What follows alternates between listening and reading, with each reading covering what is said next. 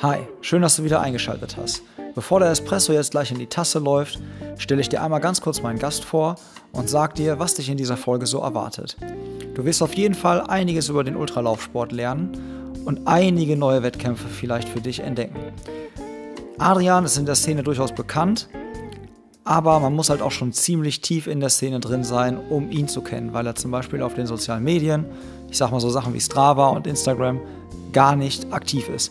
Also lass dich einfach mal auf dieses Gespräch ein, auf die Ultralaufsportszene ein und vielleicht ist ja auch der ein oder andere Tipp für dich am Start.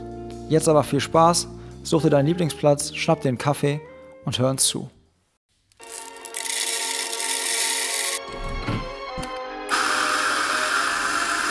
PacePresso, der Podcast für Koffein-Junkies und Ausdauersportler. Hallo und herzlich willkommen. Schön, dass ihr wieder eingeschaltet habt zu einer weiteren Folge vom PacePresso Podcast. Ich habe heute einen ultra entspannten Gast bei mir. Ultra entspannt deswegen, weil er auch im Ultrasport unterwegs ist, im Ultralaufsport, um genauer zu sein. Und zwar ist es der Adrian Rewig, der sich jetzt gleich einmal selber vorstellt. Hallo Adrian. Ja, hallo. Adrian Rewig mein Name. Ultra entspannt. Sag mal so und so, ein bisschen aufgeregt bin ich schon. In 5 Minuten ist der, kann ich euch versprechen, extrem entspannt. Und Adrian, ich hatte im Vorfeld Kontakt aufgenommen zu so einigen Leuten, die wir beide auch kennen. Und einer von beiden, der Stefan, der sagte, wenn du Adrian fragst, ob er ein guter Läufer ist, dann wird Adrian ganz bescheiden sagen, so, nee, ich lauf so ein bisschen. Wenn ich dich jetzt frage, wie würdest du dich bezeichnen als Läufer? Wie würdest du dich so selber einkategorieren? Ja, also ich bin jetzt nicht die Granate, was Tempo angeht, aber ich kann dafür recht lange. Recht lange, ne? Ja. Wie lange, das finden wir jetzt gleich heraus. Wir haben gerade schon mal uns einen kleinen Espresso gegönnt, den würde ich direkt mal ganz kurz vorab hier so shoutouten. Und zwar geht der Shoutout raus an den Michael. Der hat mir nämlich, genau, richtig geil, der wird wahrscheinlich auch zuhören, also ist Hörer dieses Podcasts. Und der hat mir seinen Lieblingsespresso per Post zugeschickt, was ich mich mega gefreut habe, mit einer persönlichen Widmung drauf in gutem Bayerisch. Und da an der Stelle vielen, vielen Dank. Wir haben ihn gerade getrunken, ich fand ihn ganz geil. Ich weiß nicht, Adrian, was sagst du? Ja, schmeckt gut. Kann man gut machen, ne? Ja. Also wir haben ja schön die Mühle passend eingestellt. Richtig nerdig mit Waage drunter und so. Und das, was da rausgekommen ist, hat mich sehr begeistert. Ich packe euch den mal unten in die Kommentare rein und wer Bock hat, kann einfach mal zuschlagen. Und ich würde sagen, Adrian, wir fangen mal damit an, wo wir beide uns kennengelernt haben. Es war nämlich, glaube ich, in einer sehr kurzen Speedo zumindest. Wir haben uns im Triathlonsport kennengelernt, beim Triathlonverein in Hagen. Das hast du gemacht. Und ich habe gerade schon, als wir uns hier so ein bisschen aufgewärmt haben, gesagt, so, da warst du noch so im normalen Sportbereich unterwegs und das Ironman gemacht. Wann hast du mit Triathlon angefangen damals? Meinen ersten Triathlon habe ich mit 2008 gemacht. Sprintdistanz halt, ne, wie man halt anfängt mit einer Volksdistanz. Habe dann das Jahr darauf nochmal eine Sprintdistanz gemacht und irgendwann wurde es halt immer mehr. Und als wir uns über den Weg gelaufen sind, da warst du gerade so, hast du, glaube ich, schon deinen ersten Ironman auch gemacht gehabt, ne? Das kann gut sein, ja. 2012 habe ich meinen ersten gemacht und ja, wir haben für den Ironman Frankfurt 2015 trainiert. Ich glaube, das war der Ironman Frankfurt, in dem Jan Frodeno da diese Stop and Go, wo es so mega heiß war, ne? Kann das sein? Ja, es war auf jeden Fall mega heiß, das weiß ich noch. Ich bin nicht gestartet an der Stelle, weil da irgendwelche Fragen auftauchen, aber Adrian ist gestartet und wir haben in dem Zuge halt öfters mal zusammen trainiert, was halt sehr geil war, also hat echt mega immer Spaß gemacht. Einige Bahnen zusammengezogen und ich war immer quasi, ich habe mich als Schwimmtrainer geoutet, also zumindest habe ich immer Pläne geschrieben, die ich auch selber befolgt habe, aber bei mir selber haben sie nicht so angeschlagen, aber also ich bin nicht schneller geworden, also nicht sonderlich, aber Adrian hat in dem Jahr, glaube ich, richtig krass abgeliefert. Da bist du, weißt du noch ungefähr, was du geschwommen bist in dem Jahr? Ja, also in dem Jahr bin ich 104 Kilometer geschwommen und normalerweise liegt mein Schnitt so bei 28 Kilometer im Jahr. Also normalerweise schwimme ich recht wenig, aber in dem Jahr, durch deinen Ansporn wahrscheinlich, haben wir mal richtig Gas. Durch dieses strukturierte Training, was ich da jedes Mal zusammengeschrieben habe und liebevoll in so eine kleine Frosties-Packung, also so eine Tiefkühlpackung, irgendwie so am Beckenrand hingelegt habe, haben wir das gut durchgezogen. Das hat Spaß gemacht, muss ich sagen. Ja. Ja. Und wie schnell warst du auf den 3,8 Kilometern? 1,13 waren es nur. Allerdings war es ohne Neo. Ne? Ach deswegen, ja, stimmt, weil es so heiß war. Ne? Genau. Das war Neo-Verbot und so. Das Witzige ist allerdings, wir waren 4 Starter, die wir in Frankfurt gestartet sind, von ursprünglich 10. Also so nach und nach sind einige ausgefallen, ja, was normal passiert halt im Training. Und ja, von den 4 Startern war ich, glaube ich, der Erste, der aus dem Wasser war. Und habe mich total gewundert, als ja, 2 von denen zumindest dann auf dem Rad an mir vorbeigezogen sind. Dann dachte ich mir so, hä? Warum bin ich jetzt vor denen gewesen? Also ich habe es hart gefeiert. Also ich war ja auch dann da und habe die Jungs alle angefeuert und ich habe halt dann auch gesehen, so okay, Adrian ist jetzt erst aus dem Wasser und das war jetzt, sage ich mal, nicht zu erwarten, dass das passiert. Definitiv nicht. Und das war richtig geil. Fand ich richtig gut. Ja. Zu dem Zeitpunkt warst du da schon auf Ultradistanzen unterwegs? Ja. Ja, auf jeden Fall.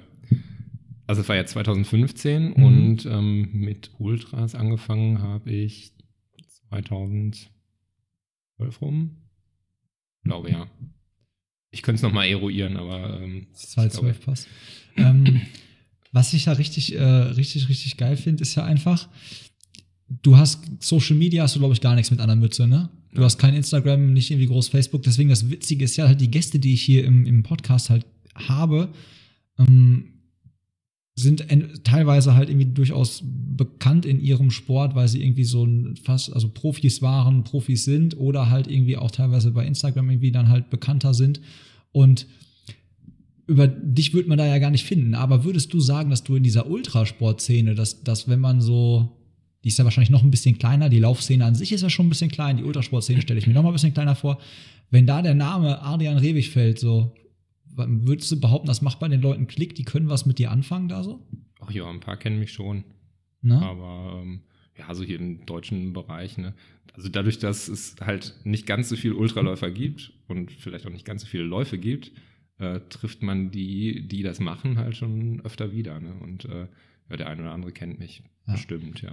Ja, könnt ihr euch ja mal outen. Also wenn ihr das hier hört und direkt wusstet, als Adrian Stimme hier in euer Ohr, den Weg in euer Ohr gefunden hat, wenn ihr sofort sagtet, ja klar, den Adrian kenne ich, dann lasst mich das mal gerne wissen, weil es würde mich echt mal interessieren, wer da so auch aus der Ultrasportszene so von den Hörern so unterwegs ist.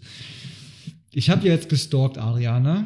Und ich habe halt ganz viele Artikel gefunden, so dass du zum Beispiel auch unter anderem dir zu deinem 35. Geburtstag auf dem Rheinsteig unterwegs warst und den da verbracht hast und dann einfach quasi so richtig ultra-partymäßig 69 Stunden Party gemacht hast. Also 69 Stunden hast du Geburtstag gefeiert einfach, so wie das manche Leute vielleicht in der Berliner Clubszene auch machen, so ein paar Tage. Aber du hast dabei 320 Kilometer hinter dir gelassen und mal eben irgendwie den Wibolt Ultralauf gewonnen. Ja, korrekt. Wobei mein Plan jetzt nicht war, die ganze laufende Geburtstagsparty zu feiern, sondern das hat sich so ergeben, dass ich halt während des Laufs Geburtstag hatte. Und gut, dann naja, hat man halt mal angestoßen, als es Mitternacht war. Und ja, mit dem alkoholfreien natürlich. Alkohol trinke ich eh nicht.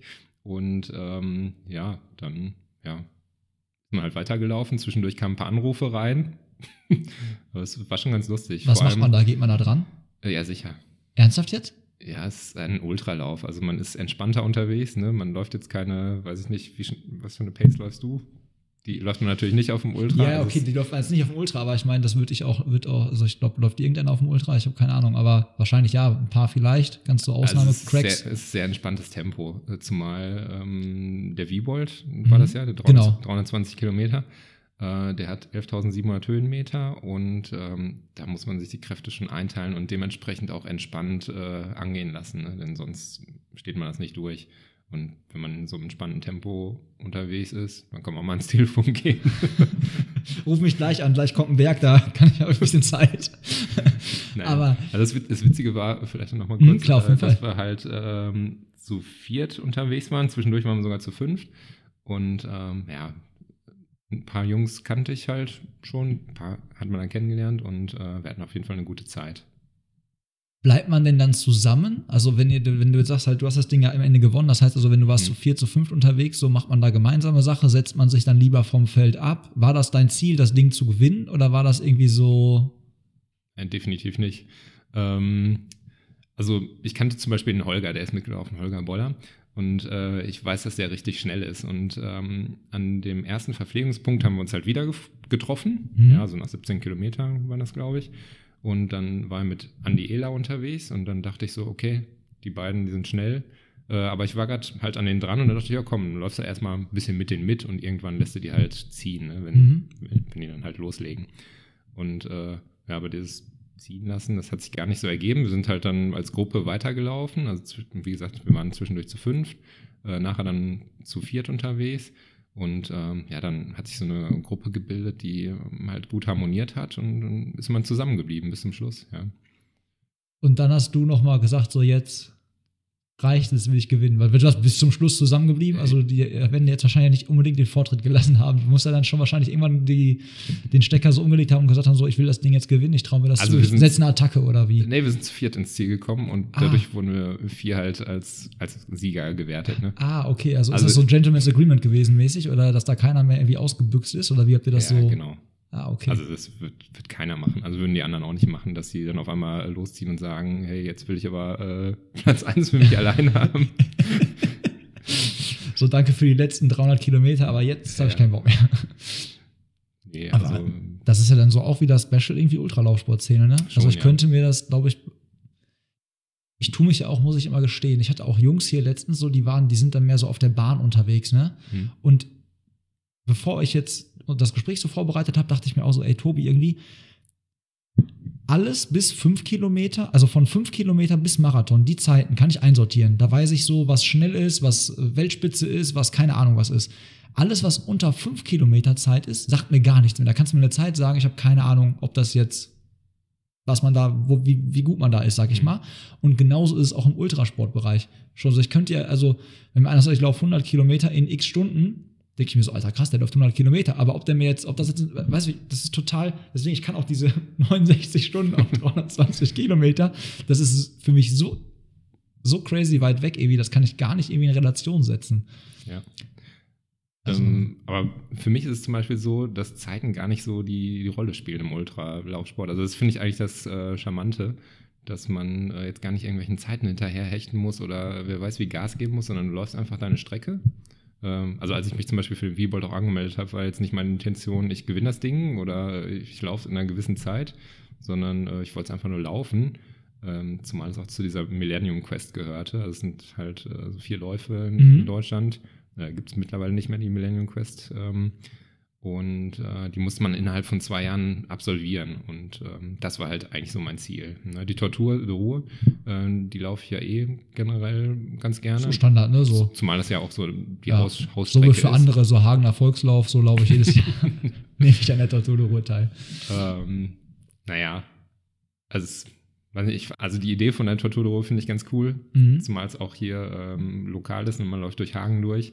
Und irgendwie, vielleicht war das ein bisschen so der Anreiz, zum Ultralauf zu kommen. War das, genau. Lass uns nochmal, ich bin nämlich jetzt direkt mit dem Wibolt und deinem 35. Geburtstag, weil die Schlagzeile einfach so geil fand, eingestiegen. Aber dein erster Ultralauf, also wann hast du so richtig da so Blut geleckt? Also wie kommt das generell? Weil ich kann mir das für mich gar nicht vorstellen. Für mich ist das einfach so weit weg.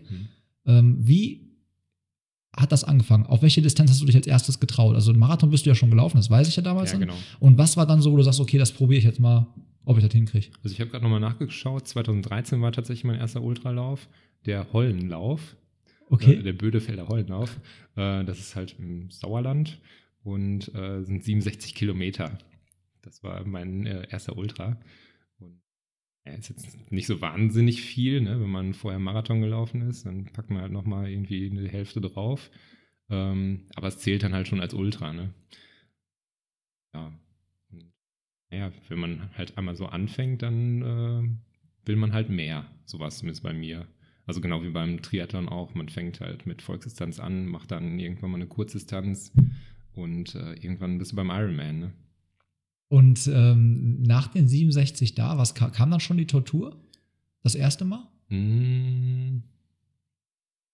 Also, bevor ich die Tortur komplett gelaufen bin, ich ja den Bambini-Lauf gelaufen. Das ist ja die 100-Kilometer-Variante. Die süße Bambini-Laufstrecke, genau.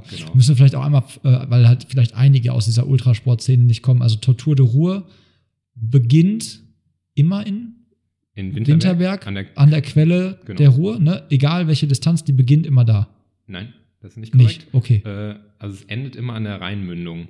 Okay. Also am Rhein-Orange. Rhein-Orange, genau. Das ist halt die Mündung von Ruhr in den Rhein. Genau. Und die Starts sind unterschiedlich. Also die 230er-Strecke, die startet an der Ruhrquelle logischerweise. Die 160er, also die 100-Meilen-Strecke, die startet in Arnsberg-Neheim. Mhm. Ja, der Membini-Lauf, der startet in Hagen. Da dachtest du, da wohne ich eh, ja. Fange ich da an. Und ich fand es auch halt mal ganz cool, 100 Kilometer zu laufen. Habe mich dann halt mit Jens, damals Fieler, jetzt Witzel, kurz geschlossen und ja, er hat dann gesagt, ja okay, kannst denn laufen?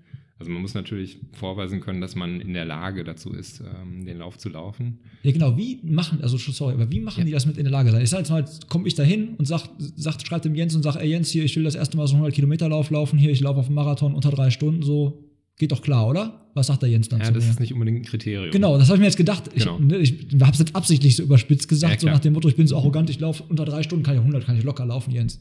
Schreib mich mal ein. Nee, also man sollte natürlich schon irgendwas Längeres gelaufen sein. Ne? Weil, also schon so 60 aufwärts wahrscheinlich, oder? Ja, ich glaube, für einen Bambini-Lauf sind 50 aufwärts auf jeden Fall steht. Man kann es auf der Torturseite halt nachlesen, ne? Weil er möchte halt nicht, dass da irgendwelche blutigen Amateure auf die Strecke gehen und dies dann nicht schaffen oder wer weiß wie zusammenbrechen, denn das ist ein Lauf, der ist im Grunde von Läufern für Läufer organisiert und naja, da muss er halt auch so ein bisschen Verantwortung für die nehmen, ja. Auf die Strecke lässt. Man kann sich halt auch vorstellen, bei so einem Ultralauf, ne, ich meine Streckenposten und so, das ist eine Strecke von 230 Kilometern Länge, so da kannst du halt nicht mal alle 5 Kilometer wahrscheinlich einen Streckenposten hinstellen, da musst du dich einfach darauf verlassen, dass die Leute in einem Team unterwegs sind oder ein Betreuungsteam haben und halt dann auch irgendwie eine gewisse Erfahrung schon mitbringen und halt nicht die blutigen Anfänger, die du nachher da irgendwie aus der Ruhe angeln musst, so auch wieder überspitzt gesagt. Ja, ne? Klar. Wobei bei der Tortur ist es sowieso so, dass du eine Crew dabei hast, die halt, eigentlich die ganze Zeit bei dir sein soll oder die ist die ganze Zeit bei dir und wenn was ist, dann ist die Crew halt für dich da. Ne? Sollte sie sein, sonst hast du die falsche Crew ausgesucht. Ja, definitiv. Es gibt natürlich Verpflegungspunkte auch, die sind, weiß ich jetzt nicht mal ganz genau, vielleicht alle 15 Kilometer oder so von, auseinander, also manchmal natürlich auch länger auseinander, je nachdem in welchem Bereich man sich gerade befindet. Da wirst du auch super verpflegt, also organisiert ist der Lauf super. Ich laufe den immer gerne. Dieses Jahr ist er leider verschoben worden auf nächstes Jahr, dank Corona. Und aber ich freue mich, nächstes Jahr halt die ganzen Leute wiederzusehen. Ne? Und dann hast du da dann bist du da auf die Bambini-Strecke quasi gegangen, so, hast dir dein Bambini-Abzeichen geholt quasi. Und dann hast du auch nach 100 Kilometern nicht genug gehabt. Und was waren dann so die nächsten Steps? Du hast gerade schon Millennium Quest angesprochen. Den habe ich auch hier auf meinem Zettel, als ich Adrian Rewig gegoogelt habe. Ich habe auch was gefunden zum Ultra Trail de Mont Blanc, wo man bestimmt gleich auch noch ein bisschen drüber quatschen kann. Was kam denn so als nächstes dann? Das nächste große Ding? Transgran Canaria bin ich gelaufen. Das ist halt einmal über die Insel. Da läuft. Also in dem Jahr waren es 127,5 Kilometer mit 8.666 Höhenmetern. Und man hatte dann ein Zeitlimit von 30 Stunden. Ich bin mit einem Typen zusammengelaufen, den ich da kennengelernt habe. Und wir haben es geschafft, 20 Minuten vor der Cut-Off reinzukommen, tatsächlich. Also, ohne hinten raus Tempo zu machen oder mit hinten raus Tempo zu machen? Also zum Schluss mussten wir ein bisschen Gas geben, sagen wir so.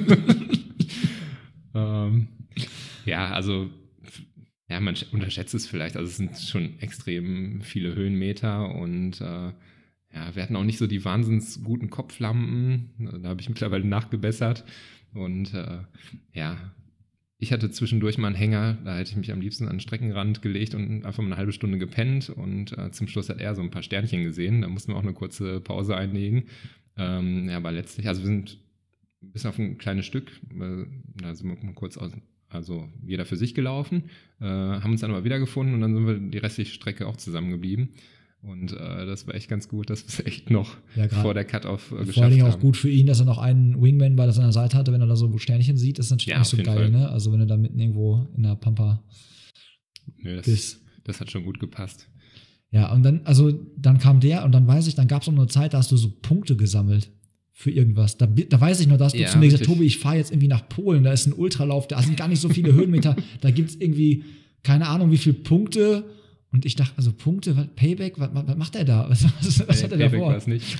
Das war für den UTMB, also für den Ultra Trail Mont Blanc, musst du halt Punkte sammeln.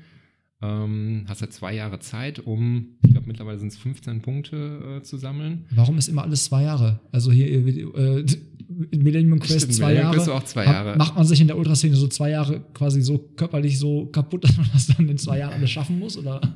Ja, ich glaube, wenn du, ich weiß nicht, vielleicht wird man es auch schaffen, aber wenn du dir vorstellst, dass du 4 Läufe à 200 und Kilometer in einer Saison irgendwie absolvieren willst. Nein, ich würde Strecken in mehr Zeit. Ich finde 2 Jahre voll kurz dafür. Ach so, meinst du? Das meine ich halt. So die körperliche Belastung für, dann musst du ja, wie du schon sagst, du hast halt irgendwie dieses Punktesystem, du musstest doch dann 4 von diesen Rennen machen?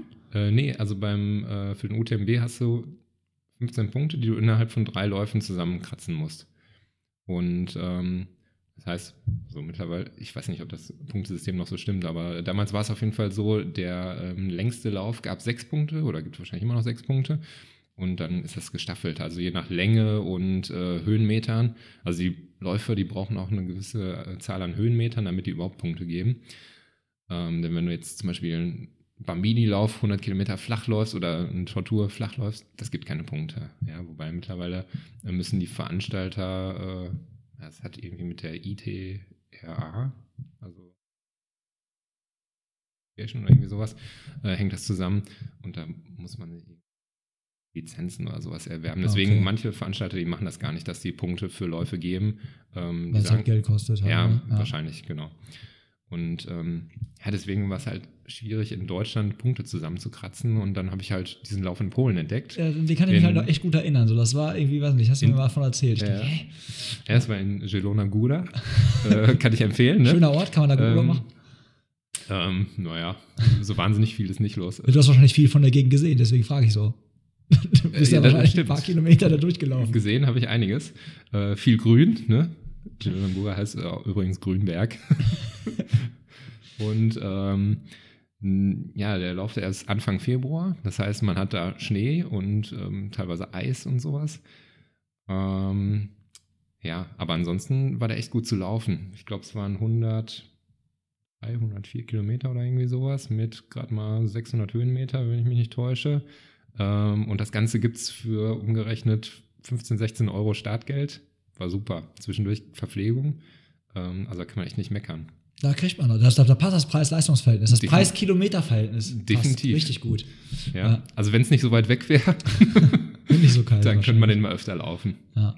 Und dann hast du dir die Punkte zusammengekratzt und bist dann halt quasi zum UTMB gelaufen. Das war ja auch so ein großes Ding von dir. Das war ja schon so ein Ziel, wenn ich das war so genau. Die Zeit da, ne? Das habe ich noch so mitbekommen, aktiver ein bisschen. Ja, also beim UTMB ist es so, du sammelst halt die Punkte. Und dann gibt es eine Lotterie. Ach du. Und wenn du dann halt nicht gezogen wirst, dann musst du halt beim nächsten Mal wieder die Punkte. Du hast ja 2 Jahre Zeit, um die Punkte zu sammeln. Das heißt aber, die Punkte aus dem ersten Jahr fallen weg. Also der Transgran Canaria war halt der erste Lauf, der hat 6 Punkte gegeben, der ist dann weggefallen. Und das heißt, ich musste halt neue Punkte sammeln.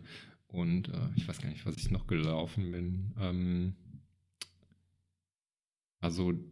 Den Eiger Ultra bin ich auf jeden Fall gelaufen. Auch ein sehr schöner Lauf. Landschaftlich total schön. Ich glaube, der Wibolt gab auch Punkte. Ob er es jetzt immer noch tut, kann ich nicht sagen. Aber dann muss man halt so ein bisschen Punkte zusammenkratzen. Boah, ne? Krass, da blutet einmal richtig das Herz, wenn du dann weißt, du bist da, hast da, weiß nicht, was weiß ich, bist da rübergefahren, ne? Bist dann da gelaufen, hast du diese 6 Punkte geholt und dann kriegst du diesen Platz nicht und die fällt weg. Ich meine, das ist ja beim... Ich vergleiche es mal mit dem Ötztal-Rattenmarathon, so, da bewerben sich ja auch mega viele Leute, trainieren dafür, kriegen keinen Startplatz, ärgern sich. Okay, aber das ist ja nochmal was, eine leicht andere Nummer. Ja gut, aber es ist halt auch die Sache, ne? Wenn so und so viele Leute da teilnehmen wollen und nicht genug Platz ist, um so viele Leute auf die Strecke zu kriegen, dann musst du halt ein bisschen aussieben und deswegen gibt es halt dieses System. Und dann hat es geklappt und du bist ihn gelaufen? Genau, ich glaube beim zweiten Mal hat es geklappt, ne? Also hast halt bei einer Lotterie die Chance, einen Startplatz zu kriegen oder nicht. Wenn du keinen kriegst, hast du im darauffolgenden Jahr einen doppelten Koeffizienten, also doppelte Chance gezogen zu werden. Und wenn es danach nicht geklappt hätte, dann hättest du einen sicheren Startplatz, vorausgesetzt, du hast wieder die Punkte zusammen. Okay. Aber ich glaube, bei mir hat es im zweiten Jahr dann geklappt. gib uns mal ein paar, also gib mal hier so ein paar Randdaten, so UTMB. Wie viel Kilometer, wie viel Höhenmeter? Weißt du das so ungefähr? Muss jetzt ja, nicht auf den Höhenmeter also oder Kilometer passen. Sind ja eh genug, ist ja egal. Ja, ja. Kannst ein paar verschweigen. Also der UTMB hat 170 Kilometer oder 171 waren es in dem Jahr. Und ich glaube, es sind ziemlich genau 10.000 Höhenmeter. Ja. Okay, wie lange gibt es dann eine Cut-Off-Zeit? Bestimmt. Aber ich weiß sie nicht. Okay, du hast es gepackt, also das war, du bist da durch und. Ja, also das habe ich gepackt und hatte auch eine ziemlich gute Zeit, also 36 Stunden 45. Also da habe ich neulich mal mit Stefan, glaube ich, drüber gesprochen. Das kann man jetzt wieder nicht vergleichen, aber ich jetzt überlege, 36 Stunden 45. Nee, das kann man auch nicht vergleichen, weil jeder Lauf irgendwie anders ist, ne? Ja. Also je nach Beschaffenheit, ne? Ja, weil 10.000 Höhenmeter und halt 36 Stunden und. Ja, aber die Platzierung war halt auch ganz gut. Ja. 442. bin ich geworden von, ich weiß nicht, ich glaube, es sind ein paar tausend Starter, die da. So viele? Auf jeden Fall über 1000 Starter. Okay. Ich hoffe, ich erzähle keinen Quatsch hier. Ja, okay, aber ich bin schon gut nach vorne gekommen. Also zwischendurch war ich auf Platz 850 bei, weiß nicht, Kilometer oder so. Da war irgendwie ein Verpflegungspunkt und da waren ein paar Freunde auch da. Also ja, quasi Supporter. Also die haben ihn nicht unterstützt, von Holger Boller, mit dem ich ja auch den Wibolt damals gelaufen bin. Ich wollte gerade sagen, den Namen habe ich gerade schon mal gehört, ja. Genau, also den habe ich witzigerweise bei der Tortur kennengelernt. Dann sind wir halt später halt, warte mal, an der UTMB. Gar nicht, aber auf jeden Fall bin ich öfter mit dem zusammengelaufen. Hexenstieg bin ich auch mit ihm zusammengelaufen, wobei er dann natürlich losgezogen ist. Da konnte ich nicht dranbleiben. Beim Wibolt hat es gepasst. Und ja, beim UTMB haben wir uns halt witzigerweise nochmal wieder gesehen, unabhängig voneinander angemeldet, aber dann war man halt da und naja, da waren halt auch die Supporter dabei, also der Jörg Ledenhäuser und die Bella. Und die habe ich dann zwischendurch getroffen und der Jörg sagte mir dann irgendwann 850 und ich so, 850? Meinte er jetzt die Höhenmeter oder sowas? Was will der jetzt? Und meinte er so, nein, deine Platzierung. Und ich so, oh, nicht schlecht. Und naja, witzigerweise, obwohl ich anfangs Probleme hatte beim UTMB, das lief nämlich gar nicht gut, der Start, bin ich nachher immer weiter nach vorne gekommen und dann, ja, weiß nicht, hat es irgendwie Spaß gemacht, obwohl die Oberschenkel eigentlich schon platt waren und aber schon nach dem ersten Downhill waren die durch. Und dann, naja, Probleme mit Müdigkeit hatte ich auch. Ja, ich habe noch so ein anderes, also ich habe den großen Fehler gemacht, dass ich ja Leute aus unserem gemeinsamen Bekanntenkreis gefragt habe, so Leute, schickt mir mal Fragen, die ich Adrian stellen kann, auch per Sprachnachricht oder sonst irgendwie was.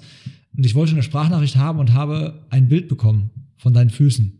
Und ich glaube, es war, genau, du dachtest, es ist, also ihr könnt froh sein, dass es hier ein Podcast ist. Die darfst aber nicht online stellen. Nein, das will ich auch keinem. Ich habe keinen Bock auf so eine Klage oder sowas irgendwie. Oder also das ist ganz. Sonja würde ausrasten. Also die sind, glaube ich, auf jeden Fall arg in Mitleidenschaft gezogen worden, bei dem, ich meine, es war nämlich das Foto vom UTMW aus der WhatsApp-Gruppe. Keine Ahnung, die sehen öfter so aus. Ja, auf jeden Fall. Aber die sehen auch bei anderen Ultraläufern so aus, von daher. Ja, ist das schon okay. Ich glaube, also wir sind ja unter uns Läufer hier, beziehungsweise halt dann Ausdauersportland, da hat jeder so Wehwehchen, also jeder kennt es, glaube ich. Aber das war schon nochmal eine Kategorie, sag ich mal, die ich so noch nicht gesehen habe. Ja. War das jetzt auch auf den UTMB gemünzt, dieses Foto? Ich glaube, es war auf den UTMB gemünzt, weil du nämlich gerade sagtest, irgendwie Probleme oder so. Aber da hatte ich ein anderes Problem, und zwar ist mein Schuh aufgerissen vorne.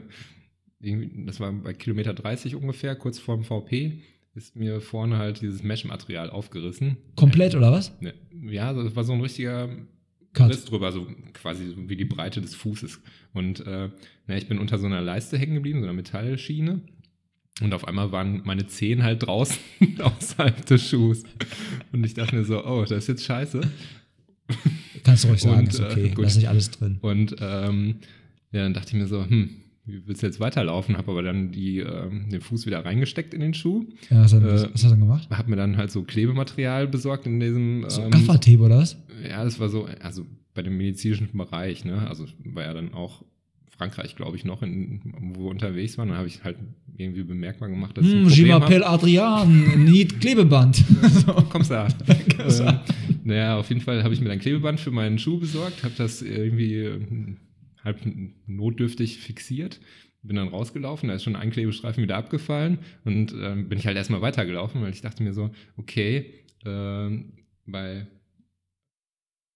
Courmayeur, glaube ich, Kilometer 80 in Italien, da habe ich dann, hier ist Courmayeur, ich weiß es nicht mehr ganz genau, da hatte ich auf jeden Fall ein Ersatzpaar Schuhe. Ne? Und dann dachte ich mir, wo hast du das dann hergezaubert? Ja, da hat man so ein Dropback. Es gibt halt diese eine Dropback-Station beim UTMB, ja, und die ist halt ungefähr in der Mitte, also nach Kilometer 80, 170, 171 Kilometer sind es halt, die zu laufen sind. Und da habe ich ein Ersatzpaar Schuhe deponiert, weil es kann ja immer was passieren. Ich wollte gerade sagen, muss man das machen, oder war das jetzt von dir einfach Zufall, machst du immer so standardmäßig? Ja, ich mache das schon mal ganz gerne, weil, weiß nicht, wenn es schüttet ohne Ende oder so und die Schuhe sind nass, dann kannst du ja schnell mal Blasen laufen oder wie auch immer. Habe ich gesehen, ja. Deswegen wechsle ich dann schon mal ganz gern, wenn es erforderlich ist. Ne? Ja, und da war es halt ganz gut, dass ich ein paar deponiert habe. Wusste dann aber, hey, ich muss noch 50 Kilometer zurücklegen, bevor ich meine Schuhe wechseln kann. Ja. Und das Gelände bis dahin ist natürlich auch nicht so leicht zu laufen. Es geht bergauf, bergab und steile Passagen im alpinen Gebirge. Aber es hat geklappt. Hast du das Paar Schuhe irgendwie so aus Nostalgiegründen noch aufbewahrt oder ist das in die Tonne gewandert? Ich habe Sonja gesagt, du kannst es wegschmeißen, ich brauche es nicht mehr. Okay. Aber wir haben noch ein Foto geschossen. Das glaube ich. Das hätte ich, glaube ich, auch gemacht. Und ja, zwischendurch verschleißt man schon mal ein paar. Da passieren ja wahrscheinlich total viele crazy Sachen so, ne? Auf so einem Ultra, also ich meine, beim Marathon weiß man ja schon immer im Nachhinein schon so, da passieren einem ja Sachen, Unwägbarkeiten, aber bei so einer Distanz und dann auch mit diesen Gelände und was alles dazukommen kann und was auch an Equipment ja alles dann noch du dann einpacken musst ja teilweise. Du hast vorhin Stirnlampe selber angesprochen, dass du da eine haben musst, dass du so Vorgaben hast, wie viel Getränke du, glaube ich, auch dabei haben musst, ne? Gibt's ja alles, glaube ich, so.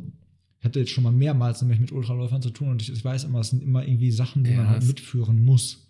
Genau, also bei manchen Läufen gibt's halt so Pflicht-Equipment, das du dabei haben musst. Ich glaube, beim UTMB war es auch der Fall. Da brauchst du auch eine gewisse Ausstattung, einfach damit du im alpinen Gelände auch zurechtkommst, ne? Weil die, wenn du zum Beispiel irgendwie keine warme Jacke hast oder sowas, lassen die dich nicht weiterlaufen. Was ja auch vernünftig ist. Ja, klar. Also warme Jacke oder halt auch wirklich Schuhwerk oder sonst irgendwie halt also Stöcke oder sowas, glaube ich, ne? Stöcke sind keine Pflicht, ich hatte auch keine dabei. Machst du das nicht? Ich laufe immer ohne. Okay. Aber beim UTMB hätte ich gut welche gebrauchen können, denn da ging es, also es hat halt am Anfang des UTMBs ziemlich geregnet und irgendwann ist man dann halt so eine Passage hoch gestratzt und da habe ich einen Schritt nach vorne gemacht und bin auf dem Matsch halt komplett wieder das gleiche Stück zurückgerutscht und dann ist so ein anderer Typ an mir vorbei mit seinen Stöcken, ne? Und er meint dann so, 4x4 would be better, also Allradantrieb quasi.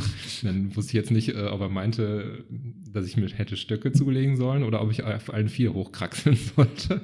Aber irgendwie habe ich es dann trotzdem geschafft, hochzukommen. Aber das ist natürlich ein bisschen frustrierend, wenn er direkt wieder runterrutscht. Ja, ja, okay, das kann ich mir gut vorstellen. Ich würde mal eben kurz eine Frage einbauen hier, die es ans schwarze Brett unseres Cafés geschafft hat. Und zwar, ich weiß nicht, ob du ihn kennst, Carsten Senst? Nein, sagt dir nichts, aber auch Läufer aus Hagen, deswegen die Verbindung. Der fragte, was ist die beste Verpflegung im Rucksack? Also Trinkrucksack, gehe ich mal von aus. Hast du da wie hieß der Typ aus dem von Asterix und Obelix, dieser Miraculix? Hast du da so ein Getränk, was du so ein super Trank, den du empfehlen kannst? Also neben Kaffee natürlich. Ich sag mal, also ich würde Kaffee reinpacken. In die Trinkblase packe ich sowieso nur Wasser. Aber ansonsten habe ich, je nach Lauf, eigentlich immer noch so eine Flasche dabei, so eine 500 ml Flasche. Und da kommt in der Regel ISO rein. Aber da nehme ich nix, also bist da ISO-Star oder sowas, wenn man ein bisschen schlecht. Du hast mir vorhin, als das Mikrofon noch nicht an warst, du mir von so einem Zaubertrank erzählt, irgendwie der, was weiß ich, wie viel Milligramm Koffein hat. Ja, okay. Sowas nimmst du auch mit? Also, wofür wir gesprochen haben, das war der Activator 200. Hashtag Werbung? Nein. Hashtag Geheimtipp. Den habe ich witzigerweise beim Lauf in Polen kennengelernt. So viel Milligramm, wie da drin war, das ist in Deutschland nicht erlaubt. Ey. Nein, das habe ich, ich glaube beim Unit wurde das verteilt. Ich kann mich aber auch täuschen. Also ohne Gewehr. Okay. Das sind halt solche kleinen Röhrchen, ich weiß nicht, 10 Zentimeter groß vielleicht. Und da ist halt Flüssigkeit drin mit jede Menge Koffein.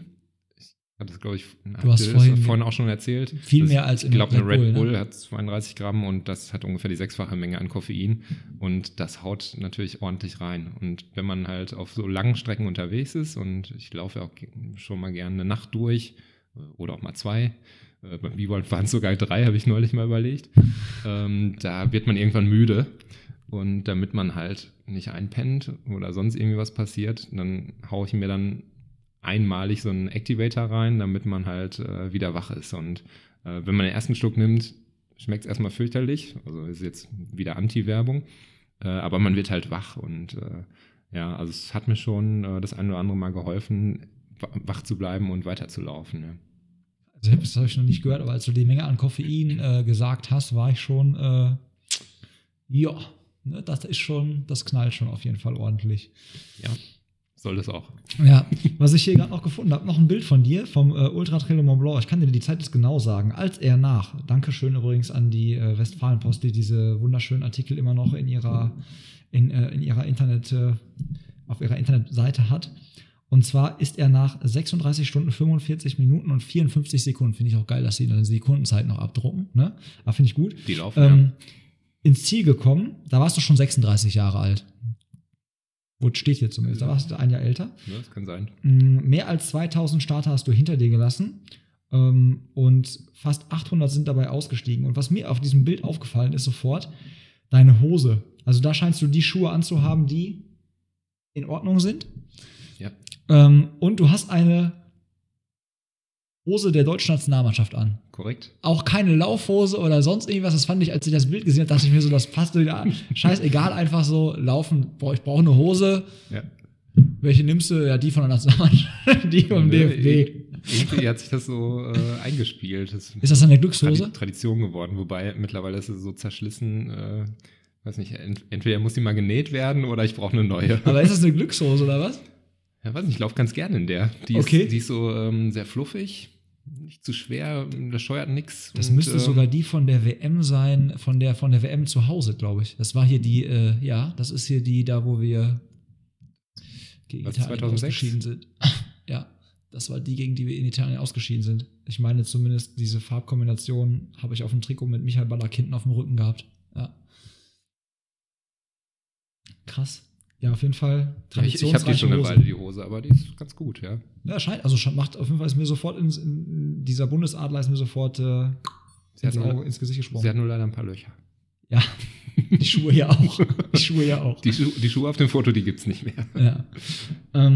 Ja, also das schon mal für dich, Carsten, ne? Also ein Geheimtipp, so was in deinen Rucksack kommt, kannst du dir vielleicht mal diesen hochdosierten Koffein-Kick-Drink gönnen. Jetzt Millennium Quest war ja auch noch so einer, der gefallen ist. Erklär mal ganz kurz, was damit auf sich hat. Also was ist das für ein Ding? Weil ich lerne ja immer, die haben auch alle geile Namen, ne? Also alle irgendwie du hast gerade vorhin noch was mit Fuchs oder sowas gesagt. Also die heißen irgendwie, alle irgendwie am Tortur de Ruhr. Also diese Ultraläufer haben alle so crazy Namen. Ja, also die Millennium Quest, die ist irgendwann daraus entstanden, dass also es gibt 4 Veranstalter dieser Läufe halt, Tortur de Ruhr, Wibolt, Junot, also Jurasteig und Hexenstieg. Die haben sich halt mal zusammengetan und überlegt, hey, wir könnten mal so eine Serie machen und die quasi Millennium Quest nennen. Da gibt es auch eine Geschichte zu, kann man unter anderem auf der Seite von der Tortur oder einem der anderen Läufe nachlesen. Und irgendwie ist daraus halt diese Millennium Quest entstanden. Und dann dachte ich mir, also die Tortur bin ich zu dem Zeitpunkt schon gelaufen, meine ich. Also die bin ich ja, ich glaube 2014 bin ich beim Bini-Lauf gelaufen und 2016 und 2018 dann die Tortur de Ruhr komplett, also die 230 Kilometer. Und das erste Mal hatte ich, glaube ich, die Tortur schon weg und dann dachte ich mir, ja, theoretisch, grundsätzlich kannst du ja auch die ganze Serie laufen. Also ich habe halt mit dem Gedanken gespielt, den Wibolt zu laufen. 120 Kilometer, fand ich irgendwie ganz cool, so eine Strecke mal zu laufen. Und dann dachte ich mir, ja gut, wenn du den läufst, dann kannst du eigentlich auch dich für diese Millennium Quest anmelden und quasi die ganze Serie laufen. Musste dann aber logischerweise die Tortur de Ruhr auch nochmal laufen, weil damit es halt zählt und damit ich diese 4 Läufe innerhalb dieser 2 Jahre zusammenkriege. Aber ja, da ich die Tour eigentlich jedes Jahr laufen möchte, weil mir das eigentlich wurscht, die nochmal zu laufen. Ist da auch ein Traum, das Ding mal zu gewinnen? Tortur?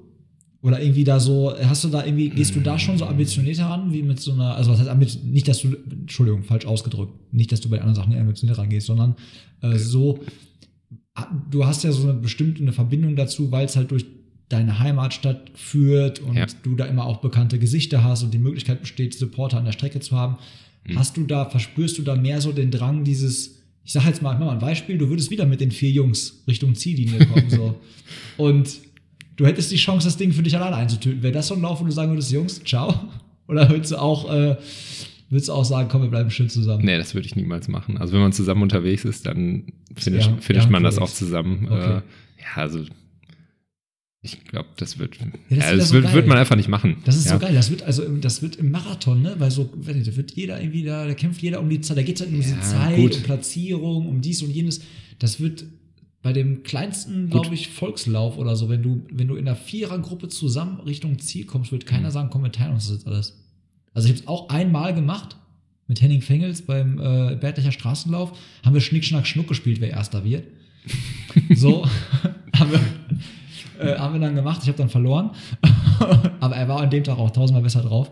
Der ist übrigens auch mal ein 100er beim WAEW gelaufen. In 8 Stunden oder unter 8 Stunden. Ach so, oder so. Ja, doch. Du erinnerst dich an den Typen. Ja, auf jeden Fall. Mit dem habe ich noch einen Podcast in der Schublade. 2 Folgen. Okay. Die darf ich noch nicht veröffentlichen. Aber kann ich jetzt schon mal sagen, da habe ich da habe ich 2 mega geile Folgen aufgenommen. Die liegen da jetzt quasi, die sind noch vor Corona. Die haben wir schon aufgenommen, ist schon ein bisschen länger her. Ja. Schöne Grüße an der Stelle. So, auf jeden Fall, da habe ich das auch einmal gemacht. Aber sowas würde man halt im Ultra gehört sich das so. Da geht es halt gar nicht um dieses, wer wird Erster, wer kriegt den Pokal. Ja, es gibt sicher auch. Also man kann da ambitioniert rangehen, man kann Gas geben. Also es gibt auch Leute, die sind halt nun mal schnell, die laufen dann halt, um das Ding zu gewinnen. Aber da würde ich mich jetzt selber nicht zuzählen. Ich meine, beim Wibolt war es ein schöner Zufall, dass es so geklappt hat. Beim Unit bin ich auch schon mal Dritter geworden. Das fand ich auch super. Da gab es so einen Stein mit so einer Plakette, so ein Zeichen von diesem Jurasteig-Wanderweg. Ja. Das fand ich ganz cool. Aber grundsätzlich bin ich jetzt nicht so ambitioniert. Also und auch nicht, naja, das ist eigentlich utopisch zu sagen, ey, ich laufe jetzt die Tortur und will das Ding gewinnen. Denn da gibt es schon schnellere Jungs als mich selbst. Aber so eine persönliche Bestzeit machen? Ich meine, wenn das so ein Lauf ist, den du jedes Jahr läufst, dann weißt du ja, okay, ich kenne die Strecke, ich kenne die Verhältnisse so, letztes Jahr habe ich die und die Zeit gehabt. Ist das so ein Ziel dann irgendwie so da vielleicht? Oder du weißt ja auch, okay, letztes Mal bin ich von der Quelle bis nach Hagen in so und so viele Stunden gelaufen. Jetzt habe ich schon eine Stunde vielleicht gut gemacht. Ja. Ist das irgendwie sowas, dass du da halt schon diesen Drive hast, dieses so, ich will besser sein, als ich letztes Mal war oder besser sein, als ich hier je war? Ja gut, grundsätzlich schon. Also wenn du natürlich einen Lauf schon mal gemacht hast, dann weißt du ja, wie der ist, hast eine Referenzzeit und klar willst du halt dich verbessern, aber gewinnen ist halt nochmal eine andere Kategorie, denn ich glaube, die Siegerzeit oder so, die liegt dann auch schon mal, weiß nicht, 4 Stunden vor meiner besten Zeit. Das werde ich niemals schaffen, sage ich jetzt einfach mal so. Da sind wir wieder bei Relationen. Im Marathon, sag ich mal, sind ja auch dann, ich sag mal, als Beispiel jetzt, ob du einen 3-Stunden-Marathon läufst oder 2 Stunden 50 läufst oder sogar der Schritt von, sag ich mal, 2,45 zu 2,40, das sind ja Welten. Da reden wir nur von 5 Minuten, aber das sind Welten, teilweise Galaxien, je nachdem, wie weit man da runter geht. Ja. Was ist denn so eine Relation, was ist denn 4 Stunden bei einem 230 Kilometer langen Lauf? Ist das ein Wimpernschlag oder ist das auch eine Galaxie? Ja, das sind so 5 Minuten im Marathon. Ja, naja, du weißt, ich meine. Das ist schon viel. Das kann ich auch nicht einordnen. Was ist das, ne? So, das ja, es ist schon sehr viel. Also ich weiß nicht, wenn man natürlich einen Sahnetag erwischt und es richtig gut durchlaufen, aber dann ist das trotzdem noch viel. Also ich halte es für utopisch, da jemals an so eine Zeit dran zu kommen. Aber gut, darum geht es mir auch nicht. Also ich laufe das Ding, weil es mir Spaß macht. Ich mag die Strecke, ich mag die Leute, die man da trifft und ja, die ich halt so kenne. am Hengsteibad, das ist ja da der Verpflegungspunkt in Hagen, da sind halt auch immer viele Freunde, Familie, die dann hinkommen und ja, man ist nur kurz da, also vielleicht mal eine halbe Stunde oder sowas, also die Zeit, die nehme ich mir dann halt auch, um mit jedem mal so ein bisschen zu quatschen und ich finde es auch cool, dass da so viele hinkommen und sich dafür begeistern, aber naja, wie gesagt, ich laufe es nicht, um das Ding zu gewinnen. Ich meine, wenn ich mal schneller bin, wäre es okay. Ich meine, 2016 lief es schon richtig gut. Da bin ich, glaube ich, irgendwas um eine 29:30 in dem Dreh gelaufen. Ich glaube, 10. bin ich geworden. Und 2018 lief es nicht ganz so optimal. Da hatte ich aber auch Probleme mit meiner Wade. Also ich bin 6 Wochen vor der Tortur bin ich den Jurasteig Nonstop Ultra Trail gelaufen. Da bin ich halt Dritter geworden. Bin dann 3 Wochen später den Firmenlauf gelaufen, den bist du, glaube ich, auch mitgelaufen. Ja, kann sein. Und warst richtig flott unterwegs. Und ich hatte halt die ganze Zeit, also diese 3 Wochen, die ich für den Firmenlauf hintrainiert habe, Probleme mit meinen Waden. Das heißt, am Anfang konnte ich gar nicht laufen, dann ging es einigermaßen und beim Firmenlauf habe ich wieder so ein bisschen einen rausgehauen, für meine Verhältnisse. Mhm. Und dann ging es meinen Waden halt wieder dreckig oder meiner Wade. Und naja, irgendwie hat sich das so ein bisschen bis zur Tortur durchgezogen. Also es war eigentlich ein bisschen dumm, den Firmenlauf tatsächlich Vollgas laufen zu wollen. Beim nächsten Mal manchmal muss man solche Sachen machen. Ja, ja, klar. Aber beim nächsten Mal würde ich es vielleicht ein bisschen anders machen. Vielleicht, ja, vielleicht. Ne? Manchmal lernt man dazu. Jetzt habe ich dich, sorry, das war jetzt mein Fehler auch. Ich habe uns wieder vom Millennium Quest weggelotst, weil ich wieder noch was wissen wollte. Ja, wir waren beim Millennium Quest und bei dieser Konstellation und diesen Rennserien und du hattest schon gesagt, so, du hast dich dann dazu entschieden, mache ich die doch gleich mit, weil läuft ja gerade. Ja. Und dann bist du die dann auch, hast du die auch gefinisht oder was? Also es ist kein Millennium Quest, also kein einzelnes Rennen, sondern es ist eine Rennserie aus verschiedenen Rennen, korrekt, ja, die dann zusammen addiert wird irgendwie. Genau, also musst diese 4 Läufe, musst du halt finishen innerhalb von 2 Jahren und ja, das habe ich hingekriegt. Wird dann die Zielzeit immer addiert? Die Zeiten. Oder wie machen die dann daraus nachher eine Wertung? Ich glaube, da gibt es gar keine Wertung. Also okay, du hast die Millennium Quest bestanden, wenn du alle 4 Läufe absolviert hast. Okay, wie so eine Challenge, die man besteht, wenn man alle 4 Läufe innerhalb der Cut-Off-Zeit finisht. Ja, also du musst natürlich jeden Lauf finishen und du musst natürlich auch jeden Lauf innerhalb der Cut-Off-Zeit finishen. Genau. Ja, okay. Ja, das ist teilweise schon nicht so leicht, aber ich habe es halt hingekriegt. Also ich weiß gar nicht, wie viele, 13, 14... 15 Leute gibt es, die halt diese Millennium Quest geschafft haben. Ja, und mehr nicht. Also mehr da es sie jetzt auch nicht mehr gibt, kommt keine mehr dazu. Adrian Rewig, The Legend. Ja, geil. Aber ich denke, ich hätte gedacht, die ziehen dann quasi die Gesamtzeiten zusammen und machen dann so eine Gesamtwertung raus. Aber nee. Ich sag, wenn, wieder, ist halt ein anderes, geht halt nicht um, es geht halt um die Challenge, ja, die körperliche, also das überhaupt nicht zu schaffen, um dieses, ne? Genau, geht halt nicht um dieses Zeitding. Ich glaube, der Gedanke daran war halt, so ein 200+ Lauf zu laufen ist halt nicht ohne, das nochmal zu schaffen ist nicht ohne und das 4-mal innerhalb von 2 Jahren zu schaffen, das schaffen halt nur recht wenige. Mhm. Ich meine, da kann ja immer was passieren, ne? Du verletzt dich, kannst einen Lauf nicht mitlaufen, ja, oder irgendwie sowas oder schaffst es wirklich mal nicht einen zu finishen und schon kann das hängst dahin sein, ne? Seilen halt, zumal der die Tortur ja nur alle 2 Jahre ist. Wahrscheinlich hat man deswegen gesagt, aus 2 Jahren zusammenzählend ergibt sich dann halt diese Millennium Quest, ne?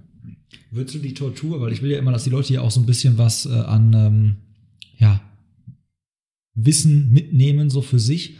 Wenn jetzt jemand darüber nachdenkt, mit einem Ultralauf zu starten, so. Dein Weg, den du ja gemacht hast, war ja von diesem 67-Kilometer-Lauf Richtung Bambini.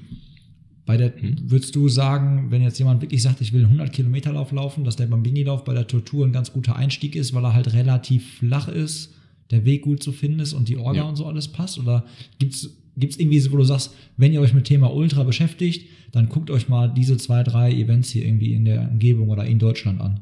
Kannst du da was empfehlen, so was vielleicht für einen Einstieg ganz gut ist? Also den Familienlauf kann ich auf jeden Fall empfehlen. Allerdings ist es so, dass man sich da nicht einfach anmelden kann, sondern du musst halt eingeladen werden durch Jens Witzel. Und also man kann ihn halt kontaktieren, muss halt eine gewisse Referenz vorweisen können und ja, mit ein bisschen Glück klappt es dann auch, dass man den laufen kann. Also den finde ich eigentlich ganz gut, weil er wirklich recht flach zu laufen ist. Gerade von Hagen aus halt, ne? Wenn ja, er wieder von Winterberg oder was dann... Ja genau, am Anfang sind ein paar Höhenmeter dabei, aber zum Schluss eigentlich nicht mehr. Wobei nachher ist auch die kleinste, leichteste Steigung irgendwie schon anstrengend, ne? Ja. Je nachdem wie lange man unterwegs ist. Ja, ansonsten diese 67 Kilometer Distanz beim Hollenlauf, die fand ich auch ganz gut, aber es gibt ja auch, weiß nicht, 6-Stunden-Läufe. Ja, habe ich auch schon erlebt, auf irgendwelchen Flughäfen, Bundeswehr, ja, oder sowas. Ich glaube, in Münster gibt es sonst ja, noch 6 Stunden. Ja, da war ich. Ach so, okay. Auf diesem Militärgelände, Campus. Ah, bin ich noch nie gelaufen, aber... Kaserne, ja. Okay. Crazy. Mental crazy. Ich meine, früher gab es den 24-Stunden-Lauf am Seiler See, den gibt es jetzt leider nicht mehr. Den bin ich auch einmal 6 Stunden gelaufen und einmal 24 Stunden. Fand ich eigentlich schön. Schade, dass es den nicht mehr gibt. Ja, aber solche Sachen sind eigentlich auch immer ganz gut, um mal zu gucken, ja, wie schaffe ich das denn überhaupt, 6 Stunden mal durchzulaufen oder 12 Stunden gab es, glaube ich, auch als Distanz. Ja, vor allen Dingen hast du halt eine kleine Runde da gehabt, ne? Also da kannst du natürlich dann auch wirklich, das war ja in Münster das Gleiche. Ja. So deutsche Meisterschaften, weil wo du gerade Münster sagst, das war damals eine deutsche Meisterschaft, soweit ich das weiß. Hast du da mal irgendwie gesagt, so ja, jetzt bin ich in dieser Szene, mich kennt man, also ich habe da jetzt, ich mache mal so eine deutsche Meisterschaft, vielleicht mal gucken, was ich da so in meiner Altersklasse reiße? Oder das war auch nie so dein, oder vertue ich mich da? Nö, eigentlich nicht.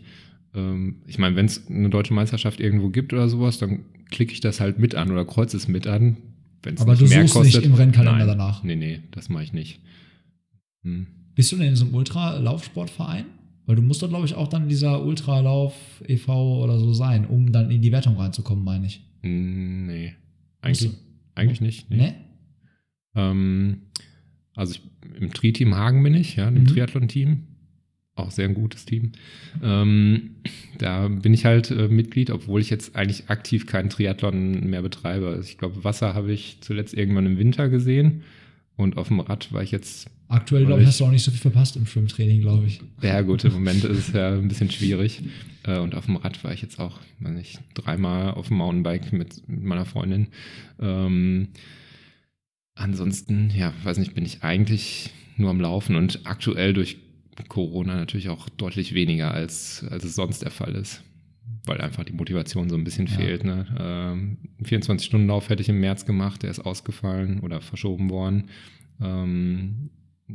Und das 2 Wochen vor Wettkampf. Und naja, dann bin ich halt von einer 200-Kilometer-Trainingswoche auf 30 Kilometer oder sowas zurückgefallen. Und weil 200 Kilometer die Woche? Ja. Also ich habe da so einen Trainingsplan, orientiere mich an dem von Wolfgang Olbrich. Ich dachte von dem von Elio Kipchoge. Das ist 200 Kilometer die Woche. Nee, der läuft ein bisschen flotter. Ja, aber 200 Kilometer die Woche läuft er bestimmt auch. Nicht, oder sein. Nicht viel mehr, glaube ich. Kann ich mir nicht vorstellen. Eigentlich. Das kann sein, ja. Nee, und in der Spitzenwoche laufe ich halt 200 Kilometer. Die Woche davor 170, aber danach bin ich auch platt. Ne? Dann brauche ich eine ruhe Woche. Und dadurch, dass dann halt die Wettkämpfe abgesagt worden sind, ja, habe ich halt mir mal so eine kleine Auszeit genommen und bin dann halt, weiß nicht, vielleicht 2-mal die Woche oder 3-mal gelaufen oder so und er hatte dann auf einmal irgendwie so 30 Kilometer, die ich halt in der Woche zurückgelegt habe und das ja, ein paar Wochen hintereinander auch, aber gut. Aber krass, also Umfang, natürlich, dass man natürlich anderen Umfang trainieren muss, ist ja klar, sonst, ne, aber das natürlich schon echt vom Wochenumfang her gut ab, ja. Ey. Aber jetzt habe ich die Pause auch mal. Und mental und zeitlich alles irgendwie unter einen Hut kriegen, ja. Ja, klar. Also es ist nach der Arbeit eigentlich laufen, dann kommst du nach Hause, duscht, isst, gehst schlafen und nächsten Tag wieder von vorne. Krass. Ja. Krass. Du hattest gerade einmal das Wort Motivation gesagt. Da würde ich auch einmal wieder eine Frage einschieben, die hier von dem Oliver Storan vom Nachbartisch eingeworfen wurde.